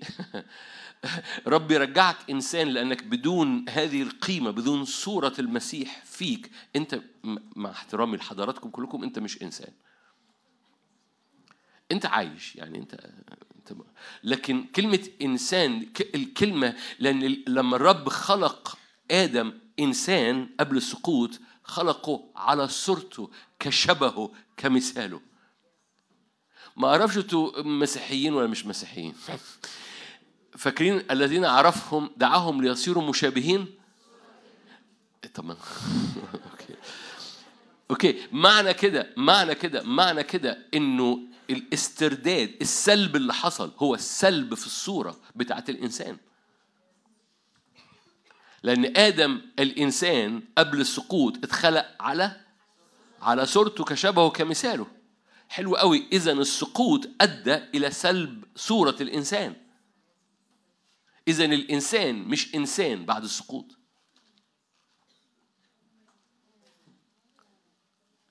فرب يرجع إنسانيتك لأن أحد الوجوه الموجودة في العرش هو وجه الأسد وجه النسر وجه إنسان. فرب يرجع لك الأسد وبيرجع لك النسر بس بيرجع لك الإنسان كمان. أنتوا هنا لأن السلب بيح... لأن السلب بيحصل إنه بي... بيقوم عامل سقوط لإنسانيتك سقوط للكرامة سقوط لل... للهوية سقوط للنعمة سقوط للو... سقوط لكل حاجة. والرب العمل المتكامل الرب عمال بيعمله عمال بيرجع الصورة الأصلية اللي مليانة إنسان له سلطان. لأن على صورته كشبهه كمثاله كان بيعمل الجنة كان بي... له سلطان على كل الأمور. السارق الكذاب شوه الصورة بسبب السقوط فأفقد السلطان فكان قتال ورب يرجع السوق لأنه كم ال ال ال الكمال أو النضوج بتاع الألف ذراع اللي عمال بيعبر في هذه الأزمنة لكل من هو في النهر لأنه عبرني في المياه لا أهم حاجة في المياه عبرني فين؟ إيه اللي بيعبرنا؟ إن إحنا في المية أنتوا جمال أنا بقولها بقالي يومين أهو ما خدتوش بالكم لسه لغاية دلوقتي. اللي بيعبرنا إن إحنا في المية. المية يعني ده الروح القدس أوكي أشكرك إن آه، أنا بقولها وأنا فاهم ممكن آه محتاجة إن أقول. اللي بيعبرنا إن إحنا في الروح. لو حضرتك مش في الروح ما بيعرفش هو يعبرك. اللي بيعبرنا إن إحنا في الروح عبرني في المية. لو جاز التعبير في المية ده شرط. عبرني في المية. لو أنا على الشط برة ما بيعرفش يعبرني ألف ذراع. عبرني في المية ألف ذراع وإذا المياه ترتفع. بك عبرني في المية ألف ذراع وإذا المياه ترتفع. لغاية لما عبرني في المية وبقى نهر سباحة لا يعبر ده نهر سباحة لا يعبر ده هو نهضة القديسين. ده اللي هو النضوج اللي بقى ما بقاش بمجهود حد ما بقاش برجلين حد بقى متش بقى بقى بحر. بحر. مش مش حضراتكم بس. بقى بحر. وبعد ما خلص الصورة النهائية اللي فيها بقى لما لما لو لما صعد سكب العمل المتكامل علشان من خلال العمل المتكامل يطلق الجلوس، الجلوس ده اللي هو فيه الراحة اللي هو فيها كل حاجة اللي هو تكميل القديسين. لما خلص الألف ذراع قام رجعه تاني بس على الشط عشان يرى نتائج النهر لأنه لما عبروا عبروا في المية. بس لما رجعوا قالوا تعالى اتفرج بقى نتائج المية أو نتائج حركة الروح القدس. وبالتالي الحركة مع الروح القدس لو جاز التعبير شرط للنقلات والترقيات. غياب ما هو ما هو تتبعك لعمل الروح القدس في حياتك الشخصية وتتبعك لعمل الروح القدس في الكلمة وتتبعك لعمل الروح القدس في العرش قدام الرب وتتبعك لعمل الروح القدس في الكنيسة. هو اللي بيعمل النقلة. الروح القدس طول الوقت عمال بيعمل نقلات. هو مش مش بيخليك لابس نفس الثياب على مدار السنين. هي هي ما بتتغيرش. دائما الرب يقوم لامم سماويات وفارش سماويات جديدة. اقرأ أشعيا اقرأ عبرانيين واحد. السماوات بتبلى والرب يطويها ويقوم فارش سماوات جديدة. ده عبرانيين واحد العهد الجديد. يعني إيه؟ يعني دائما الرب عنده سكيب جديد أو blanket جديدة أو رداء جديد، الرب يسكبه على الكنيسة لأن عمال بياخدها ألف ذراع ويسكب نعمة ونعمة، كل كلها جاية من الكلمة مش من بره الكلمة لأنها موجودة في الفدا، كل مرحلة في المسيح يسوع كانت بتعمل نقلة مختلفة لأولاد الرب لأن كل حاجة الآب عايز يعملها لأولاده عملها في ابنه. دي مركزية يسوع عشان كده بنحبه. حد مسيحي هنا؟ وانت بتوع بصوا العبادة مش بتعمل جو في القاعة. العبادة مش بتحاول تعمل جو في أوضتك. العبادة هو وجودك في الابن اللي فيه في الابن كل شيء قد أكمل. في الابن كل شيء قد أكمل. كل اللي الآب عايز يعمله ليك عمله ليك وخلص في الابن. فحضرتك بتستخبى في الابن لأن من الابن هو ملء اللاهوت جسديا وفيه نحن مم ونحن مملوئين فيه. حد قرأ أفسس وكلوسي قبل كده؟ نحن مملوئين فيه. من ملء نحن جميعا. طب ما أنتوا حلوين اهو. دي يوحنا مش كلوسي وأفسس بس حطهم كلهم مع بعض. من ملء نحن جميعا أخذنا وأخذنا إيه نعمة؟ فوق نعمة. أتاري قصة ألف ذراع في المية. عبرني في المية في الروح في المسيح. القصة مش محاضرات خلصناها فخلاص عرفنا الدنيا. نو no. القصة إنك عمال بتتنقل وراه بتتنقل وراه بتتنقل من إعلان وراء إعلان وراء إعلان. لأن لأنه هو بحر وكنز مليان. مذخر فيه جميع كنوز الحكمة والمعرفة.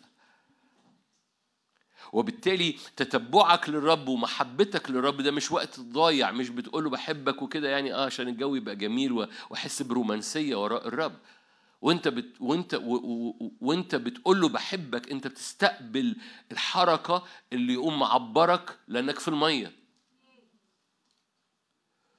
فكون حكيم وانت بتعبد الرب ان القصة مش جو القصة مش duty أو واجب أو بعمل اللي عليا أهو برنم له ترنيمتين.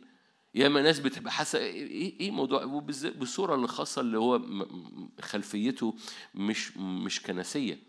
بيجوا إيه, إيه بيغنوا أناشيد. أوكي في ناس بتغني أناشيد فعلا. ليه؟ بتضحكوا ليه؟ آه في ناس في ناس بتتعامل معاها كأناشيد. لكن في ناس مدركة إنها قصة مش أناشيد القصة إن كل عبادة خارجة بتعمل موضع لسلطان الرب. كل عبادة خارجة هناك نتيجة نازلة من عرش النعمة بتغير من طبيعتنا وبتنقلنا إلى تلك الصورة عينها وبتفتدي أرضك بتفتدي سوري بتفتدي أرضك هو ترابك يعني أنا بالنسبة لي الأرض بادية منك لأنك أنت تراب من الأرض. حد مسيحي هنا؟ لأنك أنت تراب من الأرض فالحضور الإلهي بيفتدي أرضك لأنك أنت من الأرض فبتكون عربون لافتداء أرضك اللي هي تحت رجليك. فتبقى عربون لافتداء بيتك عربون لافتداء بلدك لأنك أنت من التراب. فرب يفتدي أرضك أرضك وأرضك. وهو ده اللي بيدي صلاحية لأولاد الرب إنهم يقفوا عن ككهنة لأن الكاهن بيقف عن الأرض. إيه اللي بيدي صلاحية للكاهن يقف عن الأرض؟ لأن هو من الأرض. أرض يعني تراب. فبيفتدي ترابك، تراب بيتك، تراب بلدك، لأنك أنت في حد ذاتك عربون لأنك أنت من تراب.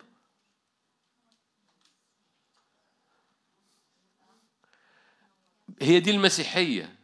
غير كده يبقى بنلعب دين. غير كده يبقى بنلعب دين. الرب ما جاش يعمل دين الرب جاي يعمل جاي ياخد البشرية ويقوم عامل ثورة فيها يعجنها صح يقلبها عدل. يقلبها عدل دي تنفع؟ يقلبها عدل آه. آه لا يقلبها عدل لأنها مقلوبة. فهو يقلبها يقلب المقلوب فيتعدل.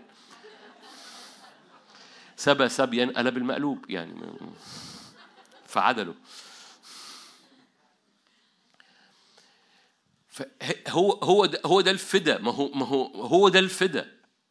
غير كده يبقى إحنا بنلعب أي حاجة. بنلعب آه، آه، حاجة زي ما كارل ماركس كان قال ده الدين ده افيون آه طبعا في ناس بت مجرد إنه بي- بيهدي ضميره. القصة مش تهدئة الضمير.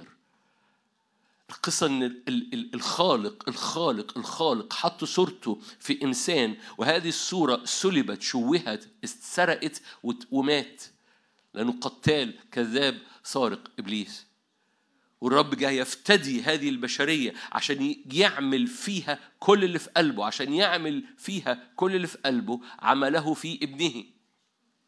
عشان الخليقة وهي في ابنه عشان في النهاية في النهاية في النهاية في الآخر خالص في ملء الأزمنة يجمع كل شيء في مين؟ في المسيح أفسس واحد يجمع كل شيء في المسيح يسوع ليه؟ لأن القصة كلها في ملء في ملء الأزمنة جاء يسوع في الجسد عشان في ملء الأزمنة يجمع كل حاجة في الخليقة في المسيح يسوع. عارفين الآيتين بتوع في ملء الأزمنة؟ غلطية في ملء الأزمنة جاء يسوع تجسد يسوع. أفسس في ملء الأزمنة يجمع كل شيء الآب يجمع كل شيء في المسيح يسوع ففي اتنين ملء أزمنة ملء أزمنة لغاية التجسد من أول الخليقة لغاية من أول السقوط لغاية التجسد ده ملء أزمنة بعد كده بعد التجسد بعد الفدا في زمن ملء الزمن ده هو هو النهاية اللي هو فيه إيه؟ كل شيء بيتجمع في المسيح يسوع، ليه بيتجمع في المسيح يسوع؟ لأن كل حاجة الرب عايز يعملها للبشرية عملها في المسيح يسوع. عشان كده هو بؤرة العبادة هو بؤرة التسبيح هو بؤرة السجود هو بؤرة المحبة. ليه؟ لأنك وأنت بت- بتحرك كل كيانك تجاه الابن. أنت بترجع للصورة الأصلية بتاعتك اللي اتشوهت بسبب السقوط عشان يرجعك مرة تاني إنسان. بقول هذا التعبير كتير. فاكرين إن الإنسان الأول كان آدم؟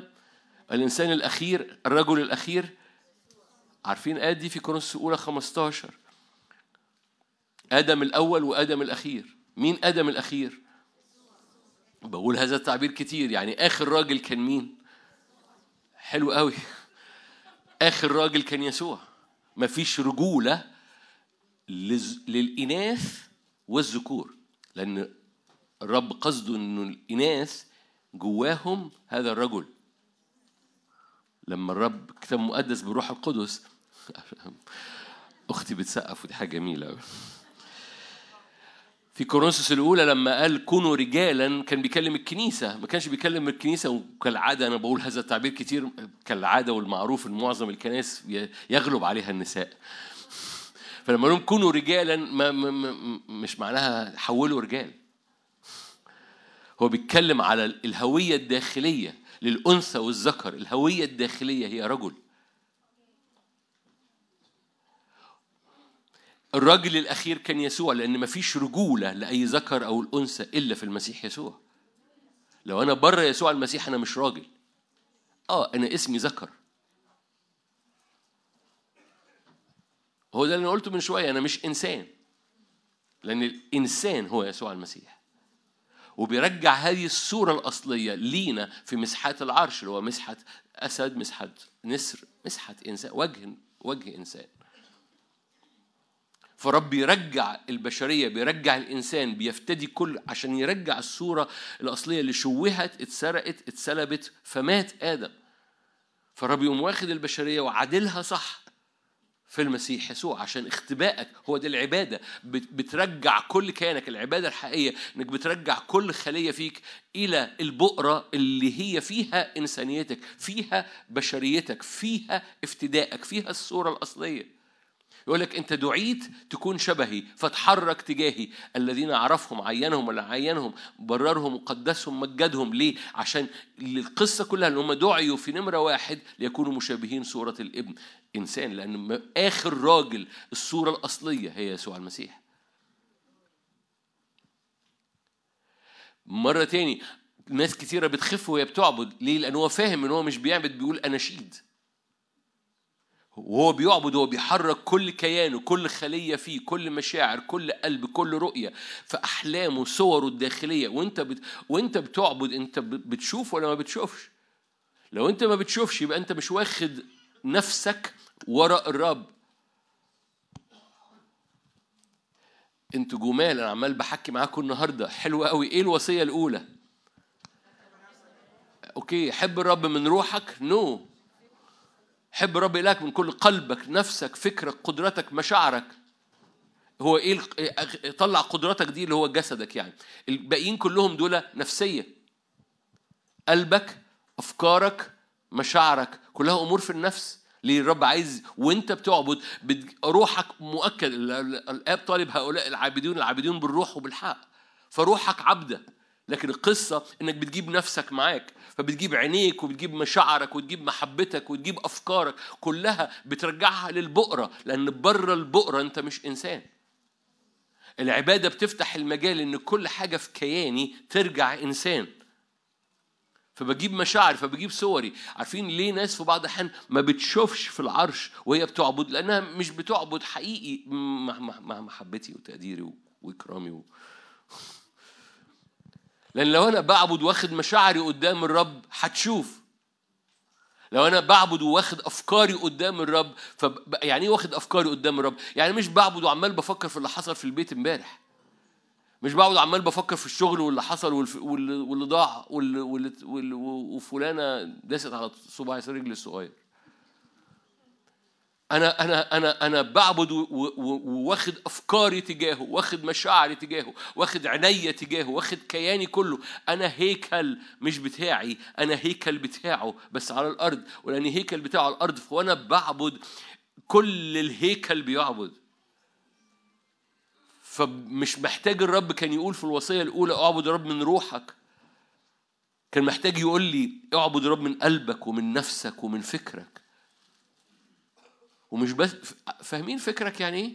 يعني أفكارك بتعبد يعني عينيك بتعبد يعني قلبك بيعبد يعني مشاعرك بتعبد وقدرتك يعني جسدك أيضا بيعبد. عشان كده بنسجد عشان كده بنرفع إيدينا عشان كده الجسد بيتحرك. لأن دي الوصية الأولى. في مرة من المرات لما من سنين طويلة كنت في مكان كان فيه الناس ما بتحبش رفع اليد. ف ف فقعدوا معايا ما, بيحبوش الملء بالروح ما بيحبوش حاجات كتير يعني.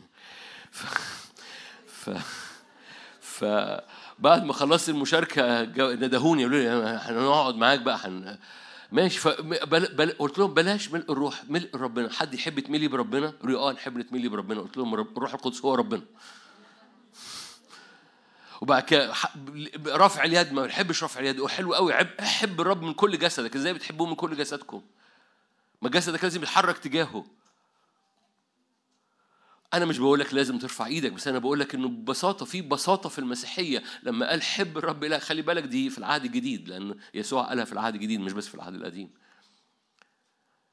لما تحب الرب من كل فكرك من كل قلبك من كل نفسك من كل مشاعرك من كل جسدك كل كيانك بيعبد عشان كده لما ميكال آه، آه، استهانت باللي عمله داوود لما رقص قدام الرب ميكال لعنت وداوود قال لها أنا أتصغر قدام الرب مش فارق معايا.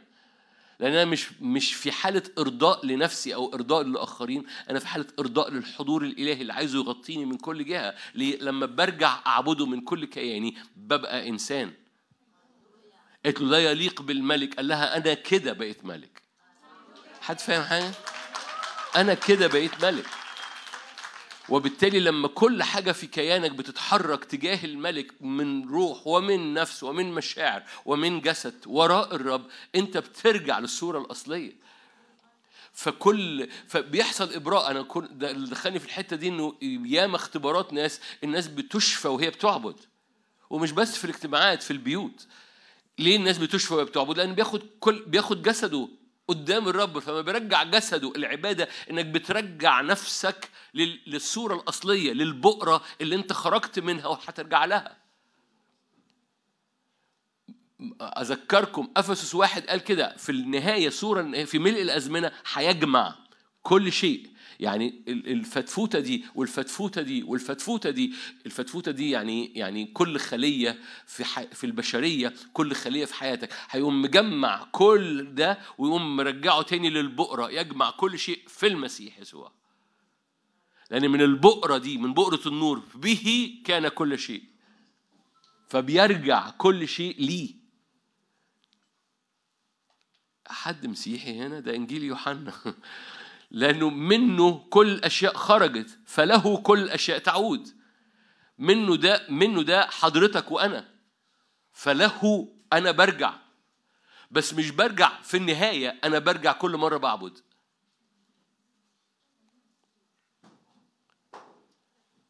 أقل بص غير كده حاجة مخففة جدا أناشيد على رأي اللي قال. لكن في العبادة أنا برجع كل كياني للبؤرة اللي منها خرجت ولها أعود.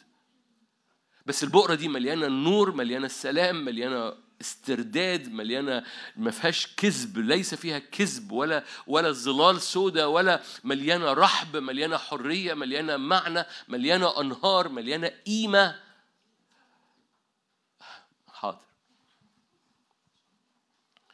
فبيقوم رادد كل حاجة لكيانك. عشان كده مهم ت- تستمتع أو تفهم إن العبادة حاجة ديناميكية شغالة ما بينك وبين العرش. عشان كده قال الملائكة صاعدة ونازلة. ليه؟ لأنه الحركة الإلهية دي بتحصل على قلوب العبدة فبتسترد ال- التراب بيسترد قيمته والأرض بتاعتك والأرض بتاعت بيتك والأرض بتاعت شغلك والأرض بتاعت بلدك بتجد بؤرة افتداء حاصلة في التراب اللي هو أنت اللي موجود عليها. عشان كده الخريقة بتنتظر إن هذا النور يطلع في التراب لأن ده إعلان إن التراب بتاعها له رجاء. لأن الأرض ملهاش رجاء إلا لو نظرت إن تراب زيها بيتملي نور. تراب الأرض ملوش رجاء إلا لو رأى تراب بتاعك وبتاعك وبتاعنا بيتملي نور. هنا الأرض بيبقى ليها رجاء. ولا أعني الأرض يعني تقول لي لا الأرض ستحترق مش عارف أنا عارف ده القضاء على الشر. لكن أنا بتكلم على الأرض ال- ال- ال- اللي مليانة سقوط اللي عمالة بتنتج شوك وحسك لكل الناس اللي, أنت عايز تخدمهم وبتحبهم وفي بعض الأحيان بيطلع شوك وحسك ليك. فما تخلطش لأن في ناس يقوم طالعه no no no no الأرض هتتحرق وكل حاجة كل حاجة وحشة وكل حاجة من okay okay. الأرض اللي أنا بتكلم عليها هو الأرض اللي بتطلع شوك كل يوم للبعض. هذه الأرض يجب أن تفتدى. ولا مالكمش نفس حابين تمشوا في الشوك. أنا وأخويا بس. والأرض اللي بتطلع شوك دي بتطلع شوك للناس اللي أنت بتخدمهم. افتداء الأرض وافتداء الأرض تحت رجلين ناس بتخدمهم وتحت رجليك أنت عشان الأرض تنتج لك.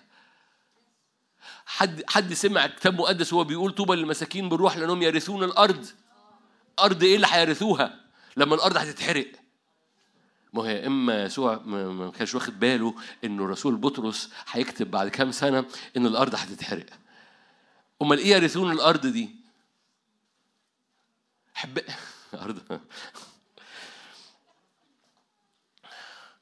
وبالتالي الأرض الأرض بت- بتفتدى لما التراب بيفتدى. بدل ما يطلع شوك وحسك بيفتدى لما يرى التراب بتاعك بت- بت- بيتنقل إلى الصورة الأصلية. فالأرض بتطلع بتبطل تطلع شوك وحسك ليك أو للناس اللي أنت تخدمهم لأن الأرض بترى افتداء الرب يصنعه للبشرية للخليقة.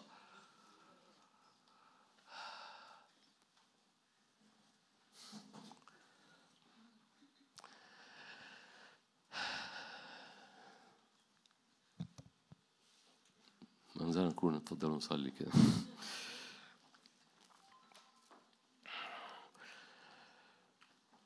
عبادة القديسين لها تأثير. يعني أنا كده أوكي يعني عبادة القديسين لها تأثير. ما أعرفش خدت بالك إحنا امبارح قعدت تستخدم مفردات معينة بس هذه المفردات بتؤدي إلى حاجة لو أنت ذهنك اشتغل روحيا ورايا. لأن لو قلت إن خاصة وخدت خدت الأواني. فاكرين الايات اللي قريناها؟ عن الأواني بقت مقدسة ففي مسحه تقديس فتمسح الأواني الأواني ما بقتش أواني عادية بقت خاصة للرب فما ينفعش يتحط فيها أي حاجة الأواني دي بقت أواني للمذبح فبيأتي لأنها خصصت لأنها قدست لأنها دعيت إنها تبقى في المذبح فبتمسح فالمسحة بتأتي بسبب إنها خصصت فلأنك حضرتك خاصة للرب بتمسح مسحه تقديس عشان تعيش بعد كده.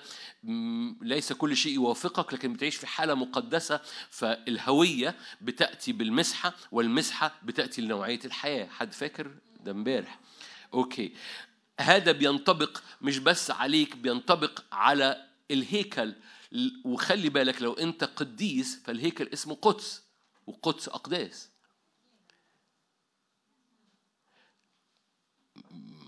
أوكي. أنا عارف إنكم عارفين بس أنا لما بقلب بال يعني أقوم جايب ال- المرادفات في بعض الأحيان بتهنكوا مني. فأنا عارف ما قلتش حاجة جديدة في اللي أنا قلته بس ما تهنكش. بمعنى إيه؟ بمعنى مش حضرتك هيكل مش حضرتك قدس الأقداس جواك.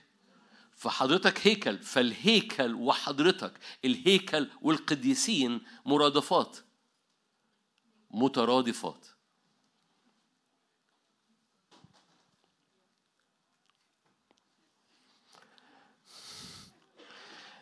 حد قرأ الآية أنتم هيكل الله؟ طب ما. الهيكل ده مش قدس قدس أقداس؟ ليه حضرتك قديس؟ بالمناسبة قديس في ال- العبري هي هي نفس كلمة قدس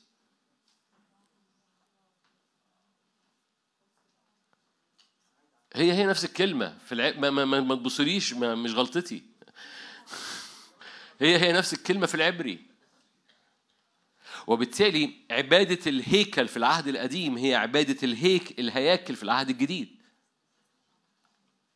عشان كده نضوج النهضة هو نضوج نهضة القديسين. نضوج نهضة الهياكل. يا رب تنور. الهياكل هو بؤرة بؤرة السلطان الإلهي لأن الهيكل له تأثير على الأرض. فالقديسين لهم تأثير على الأرض. لمجرد إن هم هيكل بيعبد قبل ما يعملوا أي حاجة قبل ما ينطقوا بأي نطق قبل ما يخدموا أي خدمة قبل ما يتحركوا أي حركة وده الاجتماع اللي جاي هنتح- هنتحرك فيه إطلاق القديسين. لكن أنا بتكلم في هذا الاجتماع عن تأثير القديسين. إن القديسين مش بس هوية مش بس مسحة ومش بس سلوك في حياة لكن هناك تأثير لوجودهم في الأرض. مش محتاج أقول لكم لما الرب اتكلم مع إبرام لما إبرام وقف قدام الرب قال له بص لو لقيت عشرة في سدوم وعمورة عشرة ما بيخدموش عشرة ما بيكرسوش عشرة ما بيعملوش اجتماعات بيتية. بس لو لقيت عشرة سأفتدي سدوم وعمورة. ليه؟ لأن القديسين لهم تأثير في الأرض. عبادة القديسين لأن القديسين هياكل للرب هي... أنتم هيكل الله روح الله ساكن فيكم فالقدس ساكن فيكم. القدس لأنكم مقدسين لأنكم خاصة فالهيكل ده خاصة للرب الرب يسكن في الهيكل. ولأن الرب يسكن في الهيكل ففي قدس وقدس أقداس وحضرتك في التواجد في هذا الم... في, ال... في ال...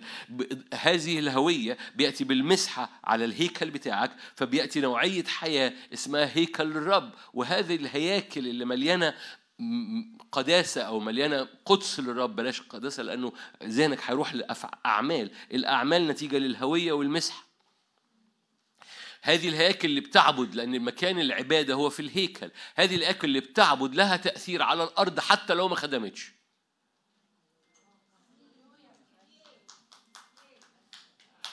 أرجو إنكم تكونوش بتسقفوا عشان ما تخدموش. بس أنا بحكي عن تأثير القديسين حتى لو ما خدموش.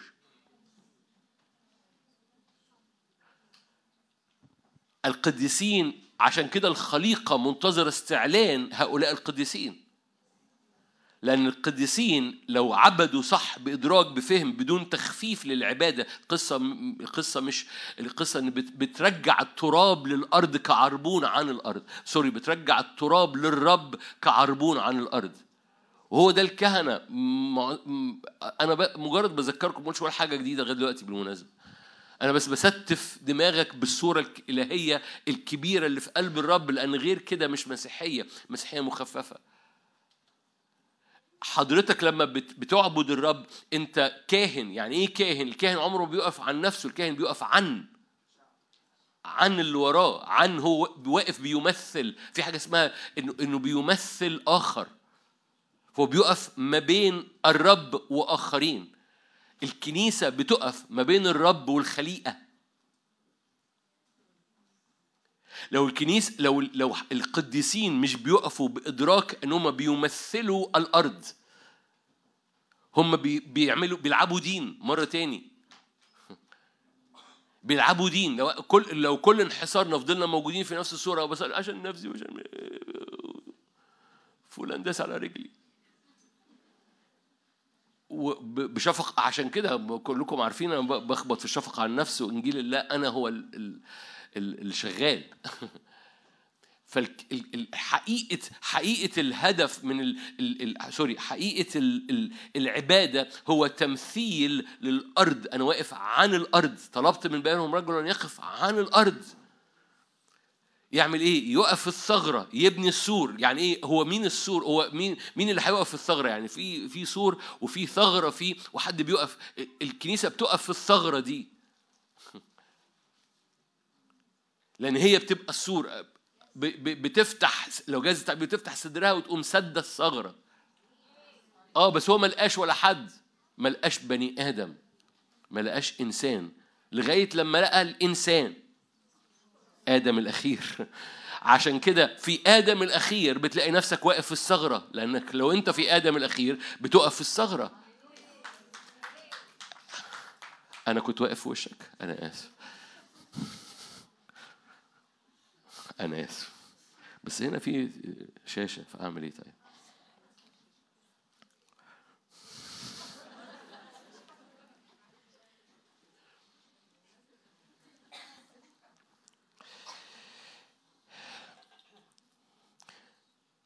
فملقاش ملقاش إنسان ملقاش راجل. أنا طلبت راجل ملقاش راجل.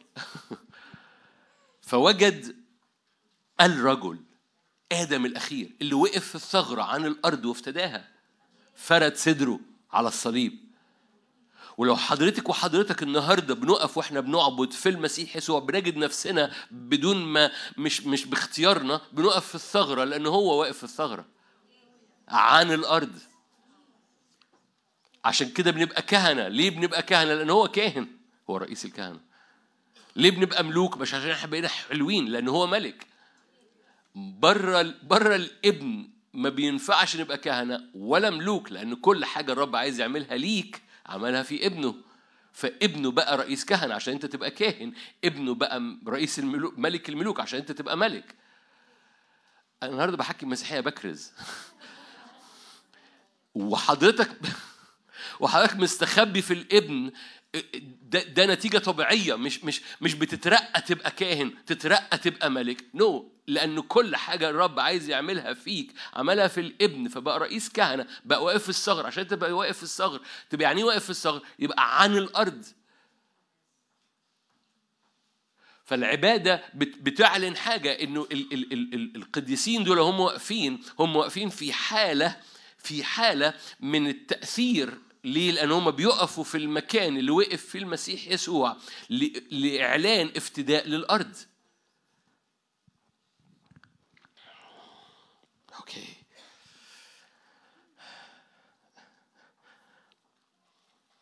okay okay أنا أنا مش عارف أعمل إيه قوي. إنجيل يوحنا يعني مش عارف أعمل إيه لأنه آه، كرازة يوحنا تعالوا يوحنا 17 آية من تكنولوجيا التأثير؟ حلوة تكنولوجيا التأثير؟ يوحنا 17 عارفين يوحنا 17 صلاة يسوع. المفسرين يقول لك ده قدس أقداس إنجيل يوحنا. يوحنا 17 ده الابن بيكلم الاب. بيور يعني يوحنا 17 إيه تكنولوجيا التأثير؟ في يوحنا 17 آية ذهبية. آية ذهبية بقى ما أنا قبل ما أقول لكم الآية. أعدكم ليها. آية يسوع قالها عن نفسه. بس أذكرك كل حاجة الرب عايز يعملها ليك عملها في المسيح. علشان كل ما ما المسيح اتحرك فيه المفروض حضرتك وانت في المسيح تتحرك فيه. أنا بعدك للآية. عشان ما تفصلش منها أول ما تقرأها. كل حاجة الرب عايز يعملها ليك عملها في المسيح. وبالتالي اعمل بقى ريفيرس في في حاجة تكنولوجية في القصة دي فمش فاكر التعبير. فإذا كل حاجة المسيح عملها هي معروضة ليك وأنت في المسيح يسوع. كل تكنولوجيا يسوع اتحرك فيها في الروح عشان يؤثر هي لينا أو بتدينا المفتاح للتأثير. أوكي. يوحنا 17 آية 19 قلشت منك المرة دي. مش كل مرة تبقي مظبوطة يعني. مش معقولة كل مرة تبقي مظبوطة يعني. مش معقولة يعني. اديني فرصة.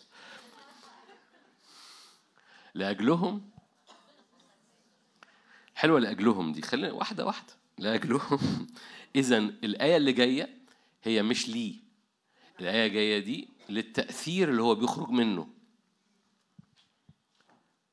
أذكركم يوحنا 17 قال لست أطلب من أجل هؤلاء ال 12 الرسل لكن لأجل كل من يؤمن. إذا يوحنا 17 الصلاة اللي خارجة ما بين الابن والآب هي لينا. متفقين؟ ده يوحنا 17 يا جماعة. ماشي؟ فيوحنا 17 ويسوع بيصلي للآب قال لست أطلب لأجل هؤلاء ال 12 اللي حواليا لكن أطلب من أجل كل الذين يؤمنين بي بسببهم. ده إحنا الكنيسة كلها. حلو قوي. لأجلهم دي تشملنا إحنا. فيسوع بيقول اللي جاي ده مش لأجلي لكن لأجل المؤمنين. فلأجل آخرين لأجلهم أقدس أنا ذاتي ليكونوا هم أيضا مقدسين في الحق. في كم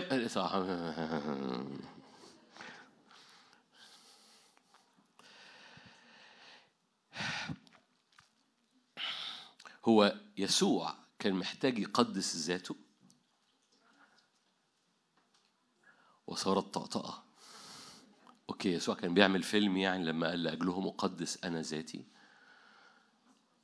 كلكم طقطقتوا يعني ما كانش محتاج يقدس ذاته. okay طب كان بيضح- بيضحك على مين؟ ده ما بين الابن والآب يعني ما كانش بي يعني ما كانش بيضحك على الآب مثلا.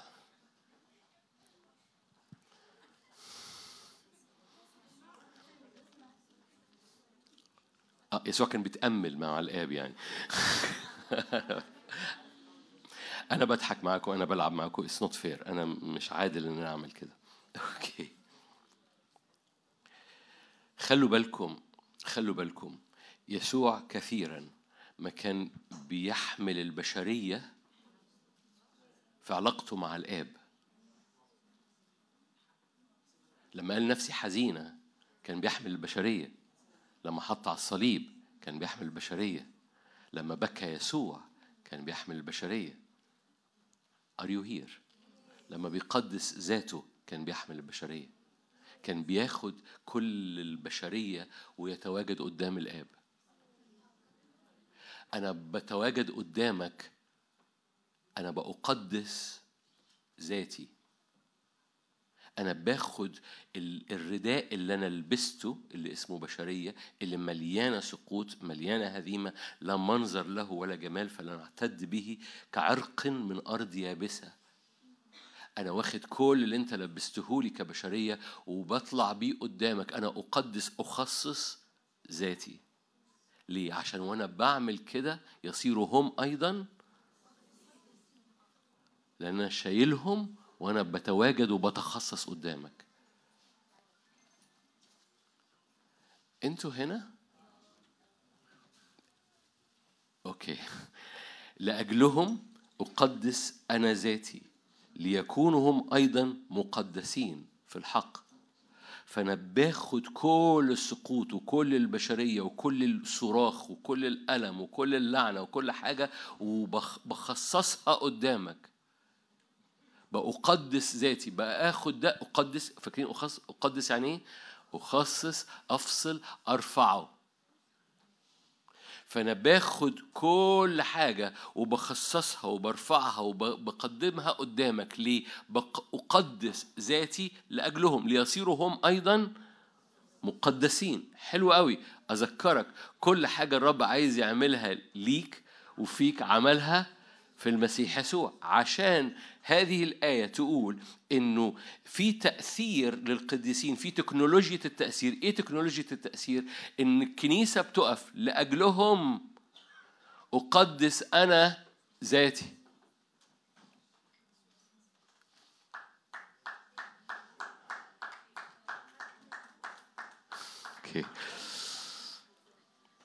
عدد واحد نورت.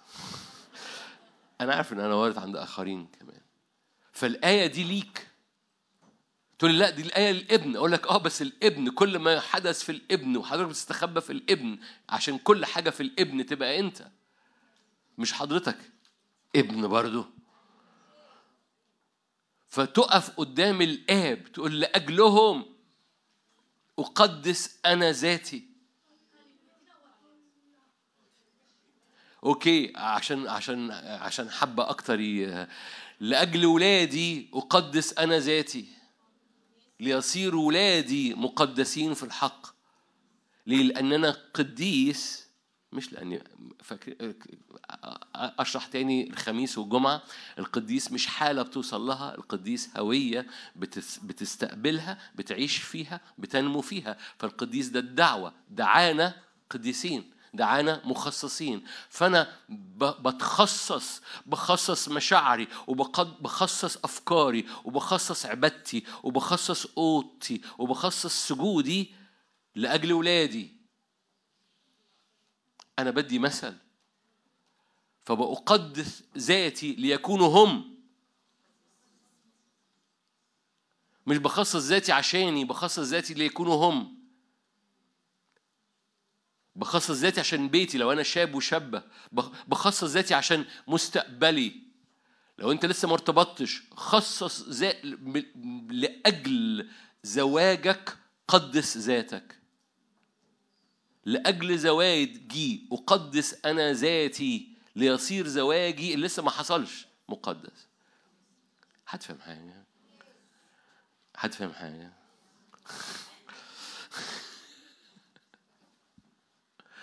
أنا بكلم يعني بكلم الشباب. طب أنا مش مش متجوز ما عنديش ولاد ما, ما- أوكي انت أنت مش بتصلي من أجل النهارده أنت بتصلي من أجل لسه ما ح- لسه ما حصلش. اللي هيجي في المستقبل. كلمة مستقبل عمالة تتكرر. المؤتمر هرد عليكي بعدين. وبالتالي ببساطة في حاجة في حاجة مهمة إن دي تكنولوجيا التأثير. لو أنت عايز يحصل حاجة حواليك خليها تحصل فيك. لأنك أنت ككاهن واقف عن اللي هيحصل فيك هيؤثر حواليك.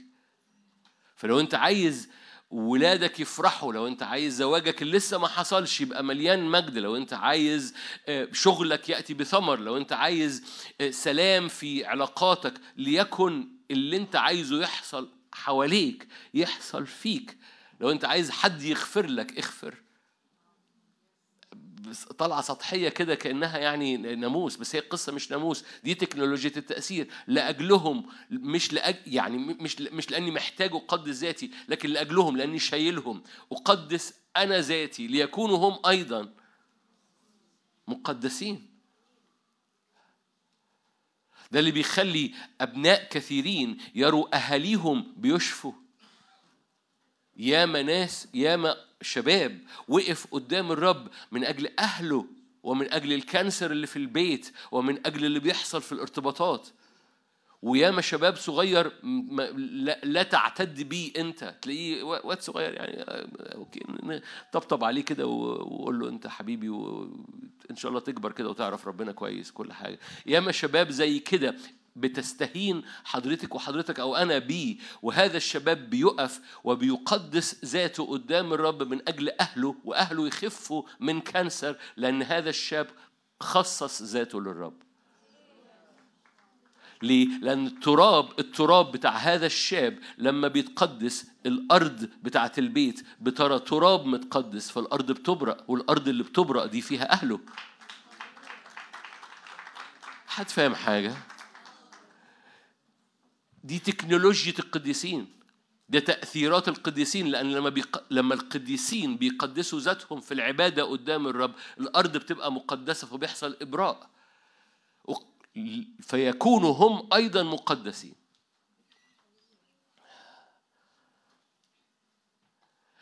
عارفين إن العكس صحيح؟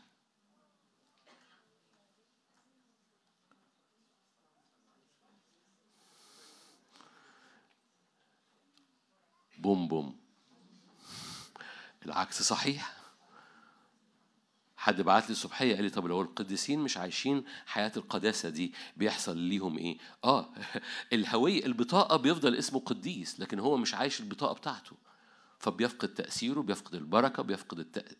الاختراقة بيفقد كل بركات البطاقة اللي هو موجودة عنده في المحفظة يعني أنا اسمي في البطاقة طبيب. تعال اسألني سؤال في الطب. ما انصحكش. ما انصحكش. من 93 ما عنديش أي معلومة. فلو أنا اسمي في البطاقة قديس ومش براكتس ما انصحكش. صباح الخير. يفضل اسمي في البطاقة قديس. ألف مبروك. ها اسمي في البطاقة طبيب. افتح عيادة ما ينفعش. مش ممارس. فبيفضل بيفضل معروض ليا معروض ليا إني أرجع وأبقى طبيب. لو أنا اسمي في البطاقة قديس معروض ليا لآخر يوم في حياتي إني أرجع وأبقى قديس. لأن في البطاقة. حد فاهم حاجة؟ مش بتسحب مني البطاقة القديس لأني مش عايش قديس. لكن لو أنا مش عايز قديس أنا بفقد بركات التأثير وبركات فاكرين فاكرين الأربعة غنى مجد الميراث لمين فلو أنا مش عايز مش هختبر غنى مجد الميراث إله مهوب في مؤامرة مين؟ الرب مش هيبقى مهاب على صلواتي ولا مهاب على تأثير صلواتي. حلو قوي. القديسين يدينون العالم لو أنا مش عايش في القداسة إيه اللي هيحصل فيا؟ أنا اللي حدان. أوكي المملكة يرثها شعب قديس العلي مش هورث المملكة لو أنا أخلص كما بنار. فهناك نتائج لعدم معيشتي لكن الهوية ما تتسحبش. يعني إيه الهوية ما تتسحبش؟ يعني بيفضل معروض عليا لآخر لحظة في حياتي إني أرجع أبقى قديس لو أنا سبت الحياة دي.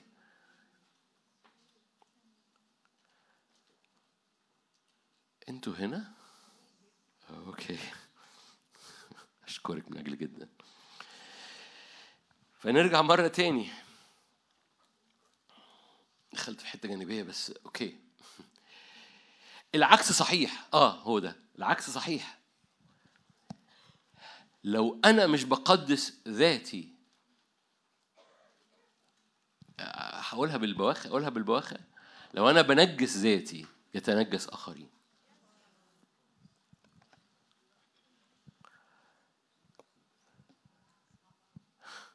أشكرك. هي صعبة قوي فعلا. بس تحفزك بقى. عايز أولادك يبقوا مليانين نور؟ زود النور جواك. هللويا. عايز عايز الموظفين في الشغل عندك يتملوا نور؟ بل القصة مش أولاد بس. عايز ال... عايز عايز ال... ال... بلاش انت لو انت ده كده انت صاحب شغل. okay أنا موظف. عايز ال... ال... ال... ال... ال team بتاعك ال staff ال... أو ال... أو اللي بيشتغلوا معاك في نفس المكتب اللي بيشتغلوا معاك في نفس ال team أو, أو ايا كان نوع شغلك. عايز ال team بتاعك كله يبقى مليان نور لأجلهم. أقدس أنا ذاتي. خلي بالك إن التراب بتاع مش بس مش بس اللي اسمهم مسيحيين التراب بتاع الخليقة بيرى التراب بتاعك وهو بيتقدس. فالقصة مش لها تأثير فقط على اللي اسمهم مسيحيين. ومش من خلال أي حاجة ده من خلال إنك أنت بتقدس ذاتك. فأنت بتقدس ذاتك ففي حاجة بتحصل في الأجواء التراب الخليقة منتظرة هذا الاستعلان ليه؟ لأن التراب بيرى تراب منور.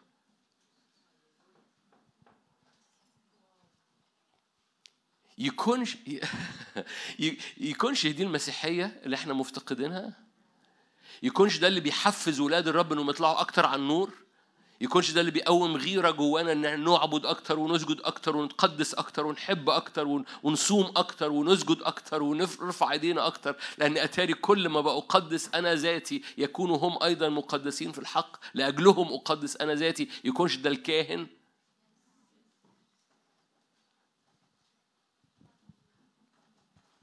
يكونش ده بيخلي بيخلي العبادة ليها طعم حلو انك شايف رجاء للعبادة؟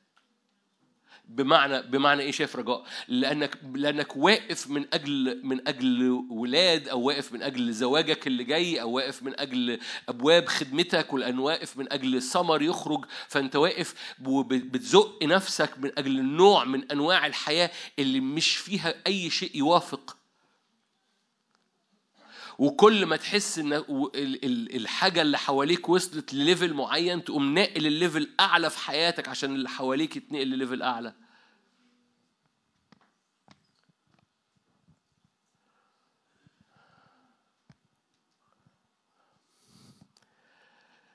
بوقف نفسي من أمثلة عشان ما تتصورش إن أنا بتكلم عن حاجات معينة يعني أنا اديت أمثلة على الاولاد أمثلة على الزواج. حط كل الأمثلة دي على كل حاجة تانية. على أي حاجة تانية في حياتك. دي دي أنا بسمي هذه الآية تكنولوجيا التأثير. اللي أعلنت لينا في الإبن وأنت بتستخبى في الإبن بقت ده التكنولوجيا بتاعتك للتأثير. تريد أن تؤثر على حاجات حواليك كل شوية تقوم رافع level القداسة رافع level التخصص.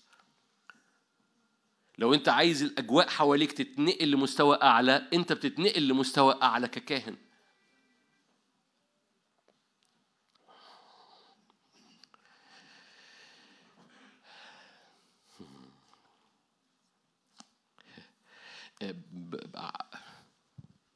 أنا بقالي قد إيه؟ لا ما تقولوش براحتك. okay okay. نحاول نختم نحاول نعمل نحاول نختم.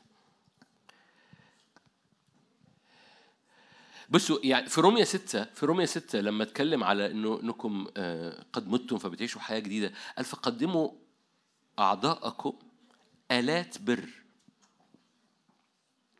بحب هذا التعبير وكلكم عارفين أنا بذكره كتير قوي. عارفين الايات دي في رومية 6 أنا مش عايز أفتح وأقلب آيات. في رومية 6 يقول لك أعضاءكم لأنك أنت بقيت للمسيح يسوع أعضاءكم أعضاءكم بقت آلات بر. كلمة آلات كلمة عجيبة جدا. يعني إيه آلة؟ أنا مش آلة أنا أنا أنا هيكل أنا بس يقول لك أعضاءكم آلات بر. لما تقرأ الكلمة اليونانية بتاعتها تحمل بعد الأسلحة. يعني كل حاجة في لأنك بقيت ملك للرب كل حاجة فيك أعضائك بقت أسلحة للبر. يعني إيه؟ عينيك سلاح نور أفكارك سلاح نور إيديك سلاح نور مشاعرك كلامك أعضاءكم أسلحة بر. أشجار البر غرس الرب للتمجيد. ده بيتكلم عن الهيكل عن القدس عن القديسين. اتحركوا معايا علشان ما عندناش وقت فحسق فأشعيا 61 يقول لك كده أشجار للبر غرس الرب للتمجيد ليه؟ لأن أعضاءكم بقت أسلحة بر بمعنى إيه؟ القديسين لهم تأثير صباعك عينيك أفكارك آه، قلبك كلماتك عبارة عن سلاح للبر والعكس صحيح فكل ما يزداد التقدس في حياتك كل ما عينيك بتقد بتبقى سلاح للنور كل ما ايديك بتبقى سلاح للنور كل ما فمك بيبقى سلاح نور للنور. لما بتسمح إن عينيك تبقى فيها ظلال سودة أفكارك فيها ظلال سودة قلبك مليان ظلال سودة أنت بتوقف وبتبقى سبب سواد حواليك. هو ده اللي يطلع أصل مرارة يتنجس به كثيرون. ده تكنولوجيا التأثير. فتكنولوجيا التأثير positive أو negative ليه؟ لأنك بقيت للمسيح يسوع أعضائك بقت أسلحة. يا إما بتعور بيها يا إما بتطلق بر بيها نور بيها. ولو أنت بتعور بيها أنت اللي بتتعور. ليه؟ لأن بحسب السواد سواد وبحسب البر بر.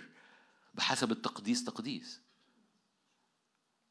وجاء الوقت إن نهضة القديسين فبيعيشوا الهوية فبتنسكب المسحة فبيخرج وال- وفي حد ذاتها كده ده package مليان تأثير ليه؟ لأن هذا ال package النتيجة الطبيعية بتاعته إنك في المسيح يسوع موجود في الثغر عن الأرض لأجلهم أقدس أنا ذاتي موجود ب- ب- بصوتك اللي خارج اللي, اللي أوكي تعالوا آ- آخر آية حاضر آخر آية رؤية أنتوا كويسين؟ آخر آية صدقوني. رؤية ثمانية أنا آسف بعتذر رؤية ثمانية. فاكرين سفر الرؤية؟ النهارده السبت سلسلة الرؤية. بس إحنا في المؤتمر يعني مش في مش في الزيارة. رؤية ثمانية. أوكي. رؤية ثمانية ثلاثة. أنا عارف الآية دي أنتوا كلكم عارفينها. جاء ملاك آخر. رؤية ثمانية ثلاثة. وقف عند المذبح ومعه مبخرة من ذهب. أعطي بخور كثيرة لكي يقدمها مع صلوات القديسين جميعهم على مذبح الذهب الذي أمام العرش. إذا عبادة عبادة مين؟ كالعادة بقى لو أنت كنت موجود امبارح أو أول امبارح مش المؤمنين مش المحاربين مش القديسين. مش بالصدفة الكتاب المقدس بيختار كلمات لأن الروح القدس هو اللي كتب الكلمات فهو اختار إن دي صلوات القديسين. عبادة القديسين تسبيحات القديسين سجود القديسين كل حاجة القديسين بيقدسوا فيها ذاتهم قدام الرب. فبتترفع قدام الرب بخور ليها نتيجة ده تكنولوجيا التأثير. فالصلوات القديسين مرفوعة قدام الرب كبخور. إيه النتيجة؟ فصعد دخان البخور مع صلوات القديسين من يد الملاك أمام الله. في نتيجة في حاجة بتنزل مفيش حاجة بتطلع من غير ما حاجة تنزل. Are you here؟ أوكي أخذ الملاك المبخرة دي إيه؟ ده الصلوات اللي خارجة المحطوطة على النار. أخذ الملاك المبخرة وملأها من نار المذبح وألقاها على الأرض. اذا في نتيجة ال- ال- الصلوات اللي خارجة اللي خارجة مش من أي حد خارجة من القديسين اللي بيقدسوا ذاتهم قدام الرب. ليها نتائج إن في جمرات نارية نازلة في المقابل فالبخور طالع وجمرات نازلة. طبعا حد يقوم ناطط حد دمه خفيف كده هو غير أختي اللي بتسقف. حد حد دمه خفيف. آه بس ده اللي حصل قضاءات. بعد كده أقول لك حلو قوي مجدا للرب. عشان كده الكنيسة الناضجة هتعرف تقف قدام الرب لأن مؤامرة الرب للقضاء على الشر ناتجة من صلوات القديسين. بالمناسبة القديسين بيستخبوا في قضاء الرب مش بيستخبوا من قضاء الرب. هقعد أقولها وأفضل أقولها وأفضل أقولها وأفضل أقولها لغاية لما يكرهوني اللي بيكرهوني. اللي ال- الكنيسة بتستخبى في القضاء مش من القضاء بتستخبى في قضاء الرب لأن قضاء الرب مليان ليها افتداء مليان ليها حرق للشر مليان الكنيسة القديسين مش خايفين إن الرب يحرق ليهم الشر هم عايزين الرب يحرق ليهم الشر. حد فاهم حاجة؟ وبالتالي الكنيسة لما بتنضج بت- بت- بتنضج في الحتة دي ما عشان كده ده القديسين القديسين بيقفوا ارسل قضاءك على كل شر وأول واحد فيا أنا.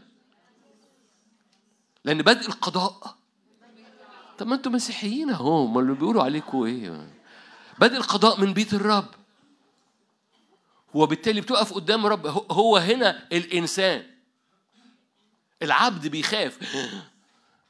هتجازى الابن بيقول no أنا أنا مش عايز تراب على هدومي. أنا مش عايز بقع على عينيا. أنا مش عايز أي التواء في قلبي. أنا مش عايز أي حاجة تفضل. أنا بطلب قضاءك ينسكب وأول حد عليا. في ترنيمة فاكر بطلب نهضتك تعالى اعمل نهضة وأول اصنعها فيا. okay. حط بقى القضاء بدل النهضة. اصنع اصنع قضاءك فيا. ابتدي بيا. ليه؟ ليه؟ أنا لو منك أنا لو منك ده ده ده ده ده طب ليه أستنى وأتفاجئ في الآخر؟ تعالى خلصها من دلوقتي. فالآخر أكون مرتاح. أنا عديت اوريدي بالنار. حد فاهم حاجة؟ وبالتالي الكنيسة اللي بتحب سيدها اللي مطمنة في سيدها اللي بتستخبى في سيدها مش قلقانة من قضاء سيدها. ليه؟ لأنها مستخبية في العهد ومستخبية في المراحم، خلي بالك إن القصة مليانة مراحم ومليانة شفاعة يسوع ومليانة حاجات كتيرة جدا، فلما بتستخبى في القضاء بتطلب القضاء، أنت مستخبي في الدم وفي المراحم وفي العهد وفي الابن ورافض الشر ورب يحبك جدا لما ترفض الشر. فببساطة البخور اللي خارج ده صلوات القديسين له نتيجة. ليه؟ لأن هناك تأثير في تكنولوجيا تأثير حاصلة لما القديسين بيقدسوا ذاتهم. ليه؟ لأن يسوع قال من أجلهم وإحنا النهارده بنقف برضو من أجلهم. ومن أجلهم ده مش شرط ناس تانية. طب أنا مش عايز أصلي من أجل حد دلوقتي. okay ما فيش مشكلة. okay. صلي من أجل بيتك. okay. صلي من أجل مستقبلك اللي لسه ما حصلش. من أجل مستقبلي أقدس أنا ذاتي النهارده. من أجل ارتباطي اللي لسه ما حصلش أنا لسه شاب. أقدس أنا ذاتي. أحبائي أحبائي في بعض الأحيان بتستهينوا أنا بكلم ال- اللي شعرهم أبيض بتستهينوا بالشباب. أؤكد لك إن يعني أنا كل مرة امبارح لسه مقابل حد مش هقول عشان ما ما- ما- مقابل حد كم ال- كم التأثير اللي خارج من هذا السن اللي, اللي, لسه في الآشرز يعني في ال- ما عداش العشرين. كم التأثير اللي خارج من صلوات وسجود وعبادة هذا ال- هذا الكائن مش هقول ذكر ولا أنثى حتى من هذا الكائن اللي بيسجد وبيعبد الرب من أجل بيته. من أجل بيته. كم التأثير اللي خارج من هذا الكائن لسه ما كملش عشرين؟ كم التأثير مهول. كم الدموع اللي خارجة بتشفع من أجل البيت. فلا تستهينوا بالسن الصغير ولا تستهينوا بالتأثير اللي خارج من هذا الجنريشن ليه؟ لأن نهضة القديسين يمكن يكون معظمها من اللي تحت العشرين و- و- ومحتاجين تصدقوا إنه هم هم بيصدقوا أسرع مننا. كل ما بنكبر بنبقى أنانيين. أحد مزايا الجنريشن اللي تحت العشرين إنه بالنسبة له أنا وأصحابي. الكبار أنا وأنا. الصغيرين أنا وأصحابي. فلما بيقف بيتلمس بالنار بيقف قدام الرب أنا وأصحابي برضه. حد فاهم حاجة؟ صح؟ أيوه حاضر حاضر. مش مش مش بلوم فيكم يعني بس. بس أنا بشجعكم على ال generation اللي جاي وب- وبشجع ال generation اللي جاي اللي تحت العشرين إنه يصدق إنه إن في تقدير وفي إدراك من العرش ومن الرب ليهم ومن ال attitude بتاعهم الاتجاه بتاعهم اللي هو أنا وأصحابي. ده ده إيجابي لما بيتاخد قدام الرب. آمين. وخلي الكبار يحلموا من أجل السرور الموضوع قدامك. قدس ذاتك. تعالوا نرجع للآية مرة تانية عشان آه، يوحنا 17 أوكي؟ من أجل السرور الموضوع اللي يحصل في مستقبلك من أجل السرور الموضوع اللي هيحصل في خدمتك من أجل السرور الموضوع اللي هيحصل في ولادك من أجل السرور الموضوع اللي هيحصل في الناس اللي حواليك. قدس أنت ذاتك. لأن هناك تأثير من من لأنك قديس. وكل حاجة بتحصل في حياتك في تكنولوجيا تأثير بتحصل. لأجلهم أقدس أنا ذاتي النتيجة يكونوا هم أيضا مقدسين. أمين. خلونا نصلي مع بعض.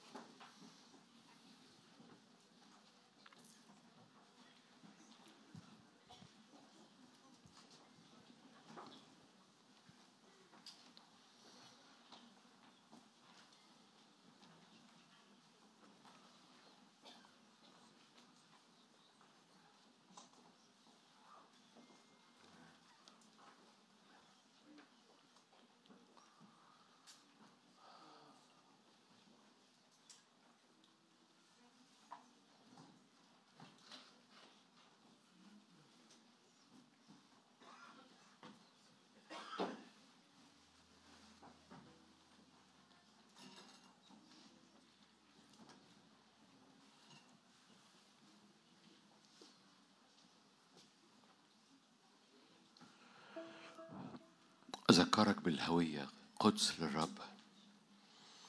وضعوا عليه رأس وعمامة مكتوب عليها قدس للرب.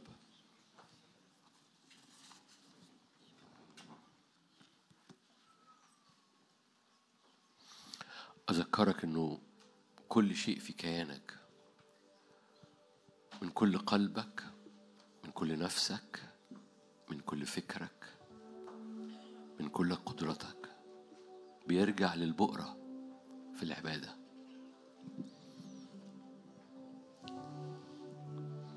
التراب بتاعك عربون عن تراب لسه لم يفتدى وكل ما القداسة بتزداد في ترابك كل ما يبقى عربون لافتداء تراب حواليك.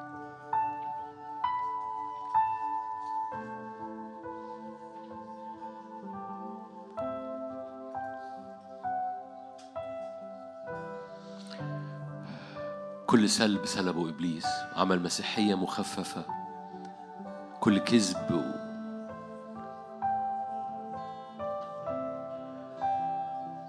كل كذب كل سلب كل قتل فأطلق مسيحية مخففة. بيأتي زمن فتح الكذاب السارق اللص القتال.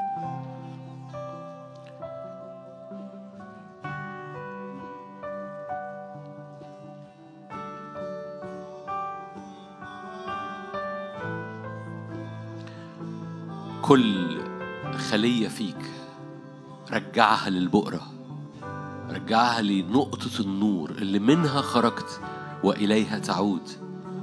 فرجع كل بشريتك للنور خدها وانت بتعبد ورجعها للنور. وانت بترجعها للنور بتبرأ وانت بترجعها للنور بتقدس بتتملي نور. وانت بتجيب افكارك للنور وانت بتجيب عينيك للنور وانت بتجيب مشاعرك للنور. البؤرة بتاعتك وجهه البؤرة بتاعتك الابن لأن في الابن كل الآب عايز يعمله ليك مزخر فيه مكنوز ليك في الابن كل الكنوز. لما بترجع كل كيانك للبؤرة بتبرأ المياه بتبرأ الحياة بتبرأ إنسانيتك. بتبرأ أفكارك بتبرأ كل حاجة بتقدس بتتملي نور بتهرب الظلال بتهرب الأم... ال... ال- الأجنح... ال... الأخيلة بت... بتهرب رفائيين الأخيلة.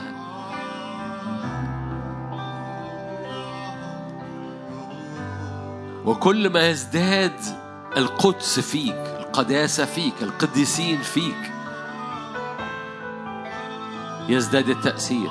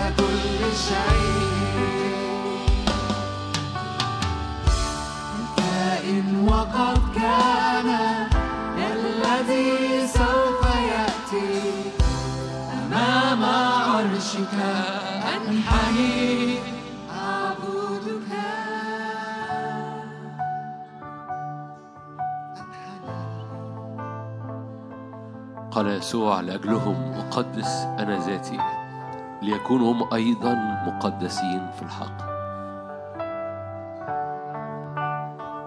ليكونوا هم أيضا قدس أنا ليكونوا هم أيضا هللويا. هناك تأثير لأرضك هناك تأثير لبيتك هناك تأثير لأفراد عائلتك هناك تأثير لمستقبلك. لما الآن بتدرك إنك بترجع كل حاجة للقدوس. هللويا. سفر الرؤيا يقول عن عن الرب هو ملك القديسين. هللويا. ملك القديسين. ملك القديسين. بنرجع كل حاجة للبؤرة. خرجنا من هذه من هذا النور نرجع إلى هذا النور. منه كل شيء بغيره لم يكن شيء مما كان فيه كان النور فيه كانت الحياة. النور أضاء في الظلمة. الظلمة لا تقوى على النور. بنرجع لهذا المكان اللي مليان نور وإحنا بندرك تأثير النور تأثير النور. آلات أسلحة بر أشجار البر. غرس الرب للتمجيد. أسلحة بر هللويا. كل كيانك كل كيانك حرك كل كيانك. صلي بالروح صلي بالذهن. ارفع إيدك لو تحب. ارفع كل كيانك للرب. املأ أفكارك املأ قلبك بعبادة. املأ املأ املأ. استغل هذا الوقت. لا تنحصر بأي صورة أخرى. غير البؤرة غير البؤرة. لا أريد أن أعرف شيئا بينكم إلا يسوع المسيح. يجمع كل شيء في الواحد يسوع المسيح.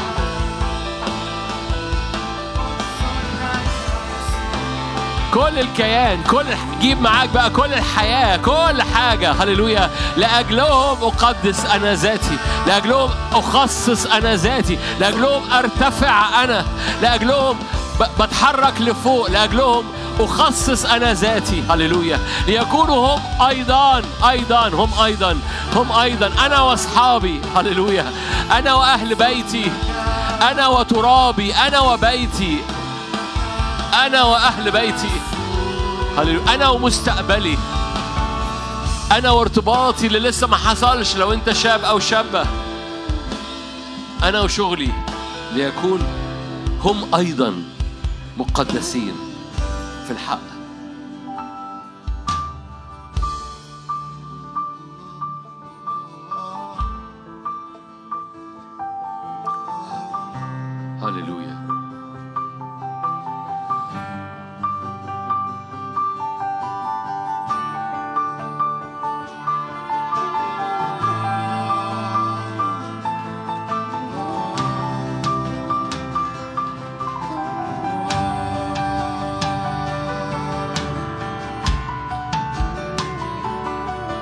في المسيح في الصغر.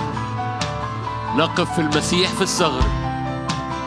طلبت من بينهم رجلا يقف في الثغر. رجلا يقف في الثغر. الرجل ده هو آدم الأخير بنقف فيه في الثغر. عن الأرض عن التراب اللي بتطلع عن الأرض اللي بتطلع شوك وحسك. عن اللعنة اللي في البيوت وفي الأسر. هللويا. نعمل إيه؟ أقدس أنا ذاتي.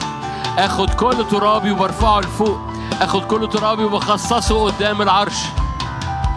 لأجلهم أقدس أنا ذاتي. هللويا. ليكونوا هم أيضا. ليكونوا هم أيضا. هم أيضا. هم أيضا. عملك في وسط السنين. هم أيضا. مقدسين.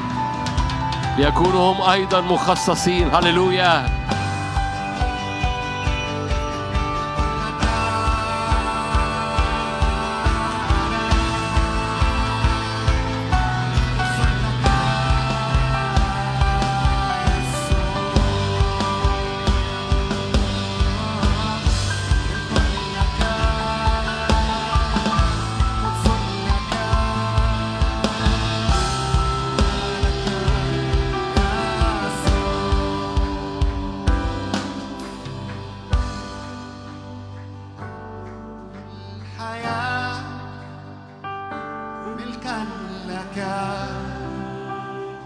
عمري أحيا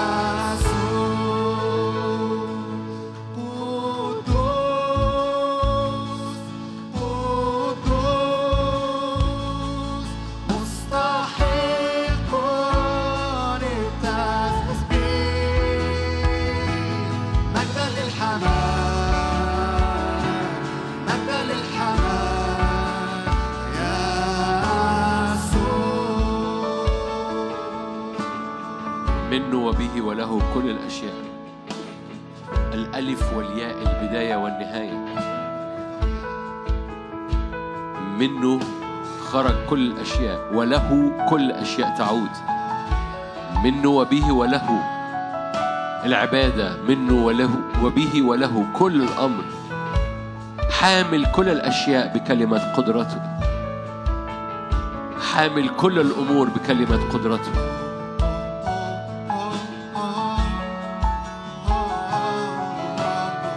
طوبى للجياع والعطاش إلى البر.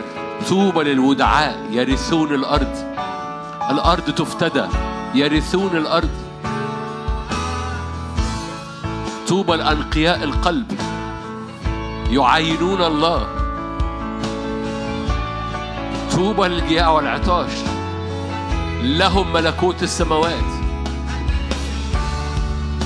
طوبى للودعاء يرثون الأرض.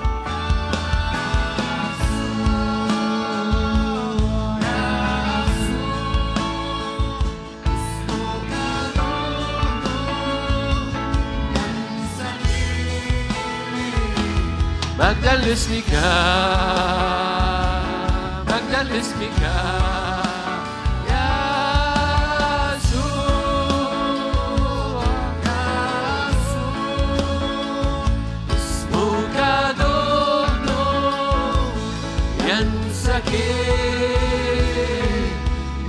اسمك.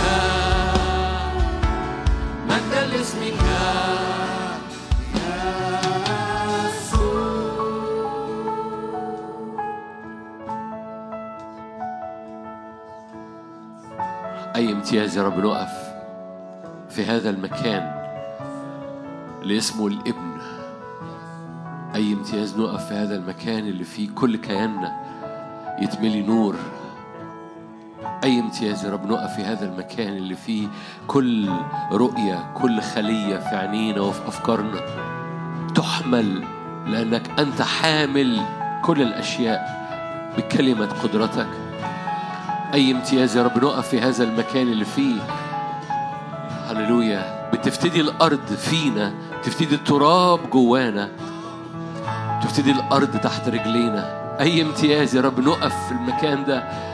representing بنمثل بنقف عن بتمثيل عن الأرض. بسبب يسوع اللي وقف عن الأرض. على الصليب وفرد إيديه. بنقف في المسيح يسوع عن لأجلهم لأجلهم أقدس أنا ذاتي. ليكونوا هم أيضا هم أيضا هم أيضا. ارفع إيدك معايا لو تحب. وقول الجزء ده من الآية بس. قول هم أيضا. فده يعني إيه هم أيضا؟ يعني مش أنا. هم أيضا هم أيضا. مين بقى هم؟ دول بقى اقف بقى من أجل هم أيضا دول. هم أيضا دول. هم أيضا ده مستقبلك هم أيضا ده خدمتك هم أيضا ده شغلك هم أيضا ده هم أيضا ده زوجك هم أيضا ده مراتك هم أيضا ده أولادك هم أيضا ده ارتباطك هم أيضا ده خدمتك هم أيضا ده ليكونوا هم أيضا هم أيضا أقدس أنا ذاتي ليكونوا هم أيضا مقدسين هللويا هم أيضا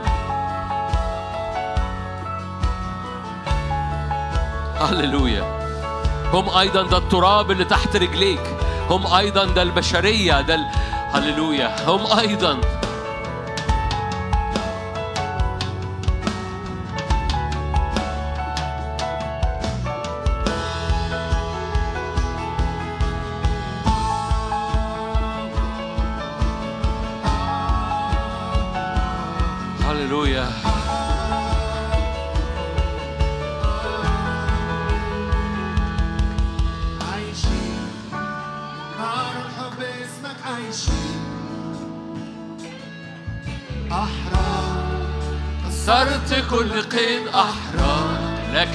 فيما بعد.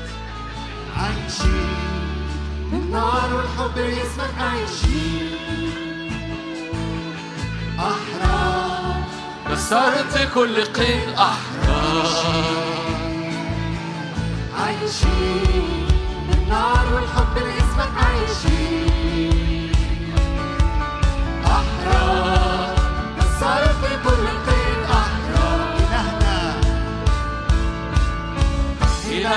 ملكه هيدوم إلهنا مش ممكن يدوم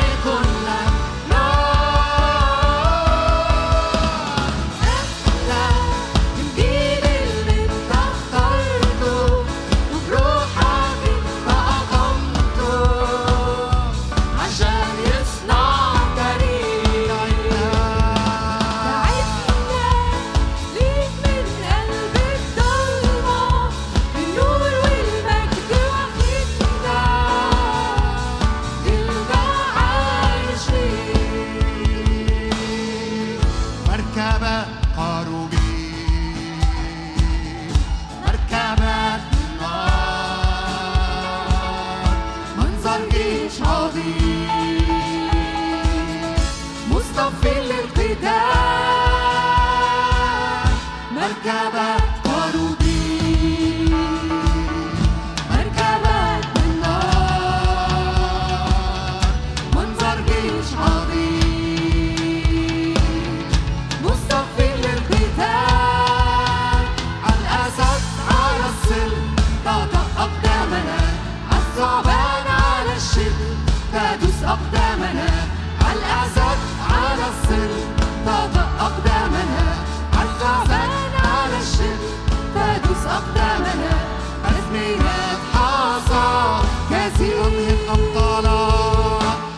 تتأبطر أعطي القديسين أقم جيش عظيم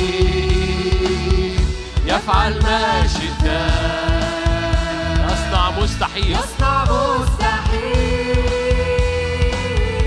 أنهض أبطالا.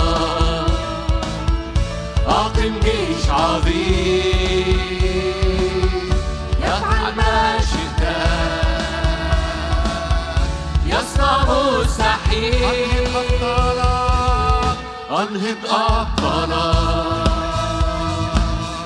أقم جيش عظيم يفعل ما شئت. يصنع مستحيل مركبك وجيوش نهرب أمامنا. جبال وحصون تسحق أرجلنا. مركبات وجيوش الحصون تسحق أرجلنا ملكوتك آمد مدينة كما الكروبيم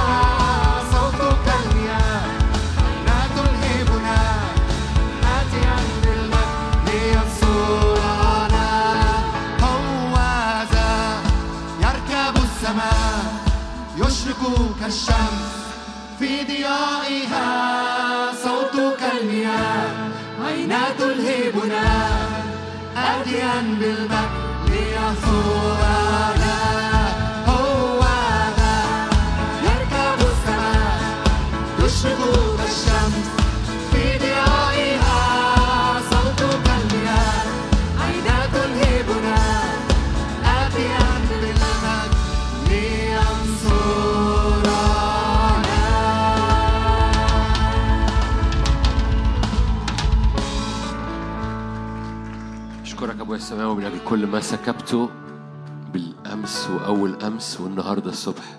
بننقل الحجر. نقول إلى هنا نصرنا. كل ترقية كل عبور كل بوابة بتعبر كل منطقة زيادة بناخدها. في سكيبك في إعلانك في حقك في الوقفة بتاعتنا في المسؤولية في الإدراك في النهضة في الويف. كل ألف زراع بيعبر. عبرني في المياه في المياه عبرني في المياه عبرني في المياه. بنضع حجر إلى هنا نصرنا الرب بنختم على الأرض الجديدة. بدمك بروحك وبعهدك. وبننقل الحجر بإيمان باسم الرب يسوع. ليك كل المجد يا رب. آمين. اتفضلوا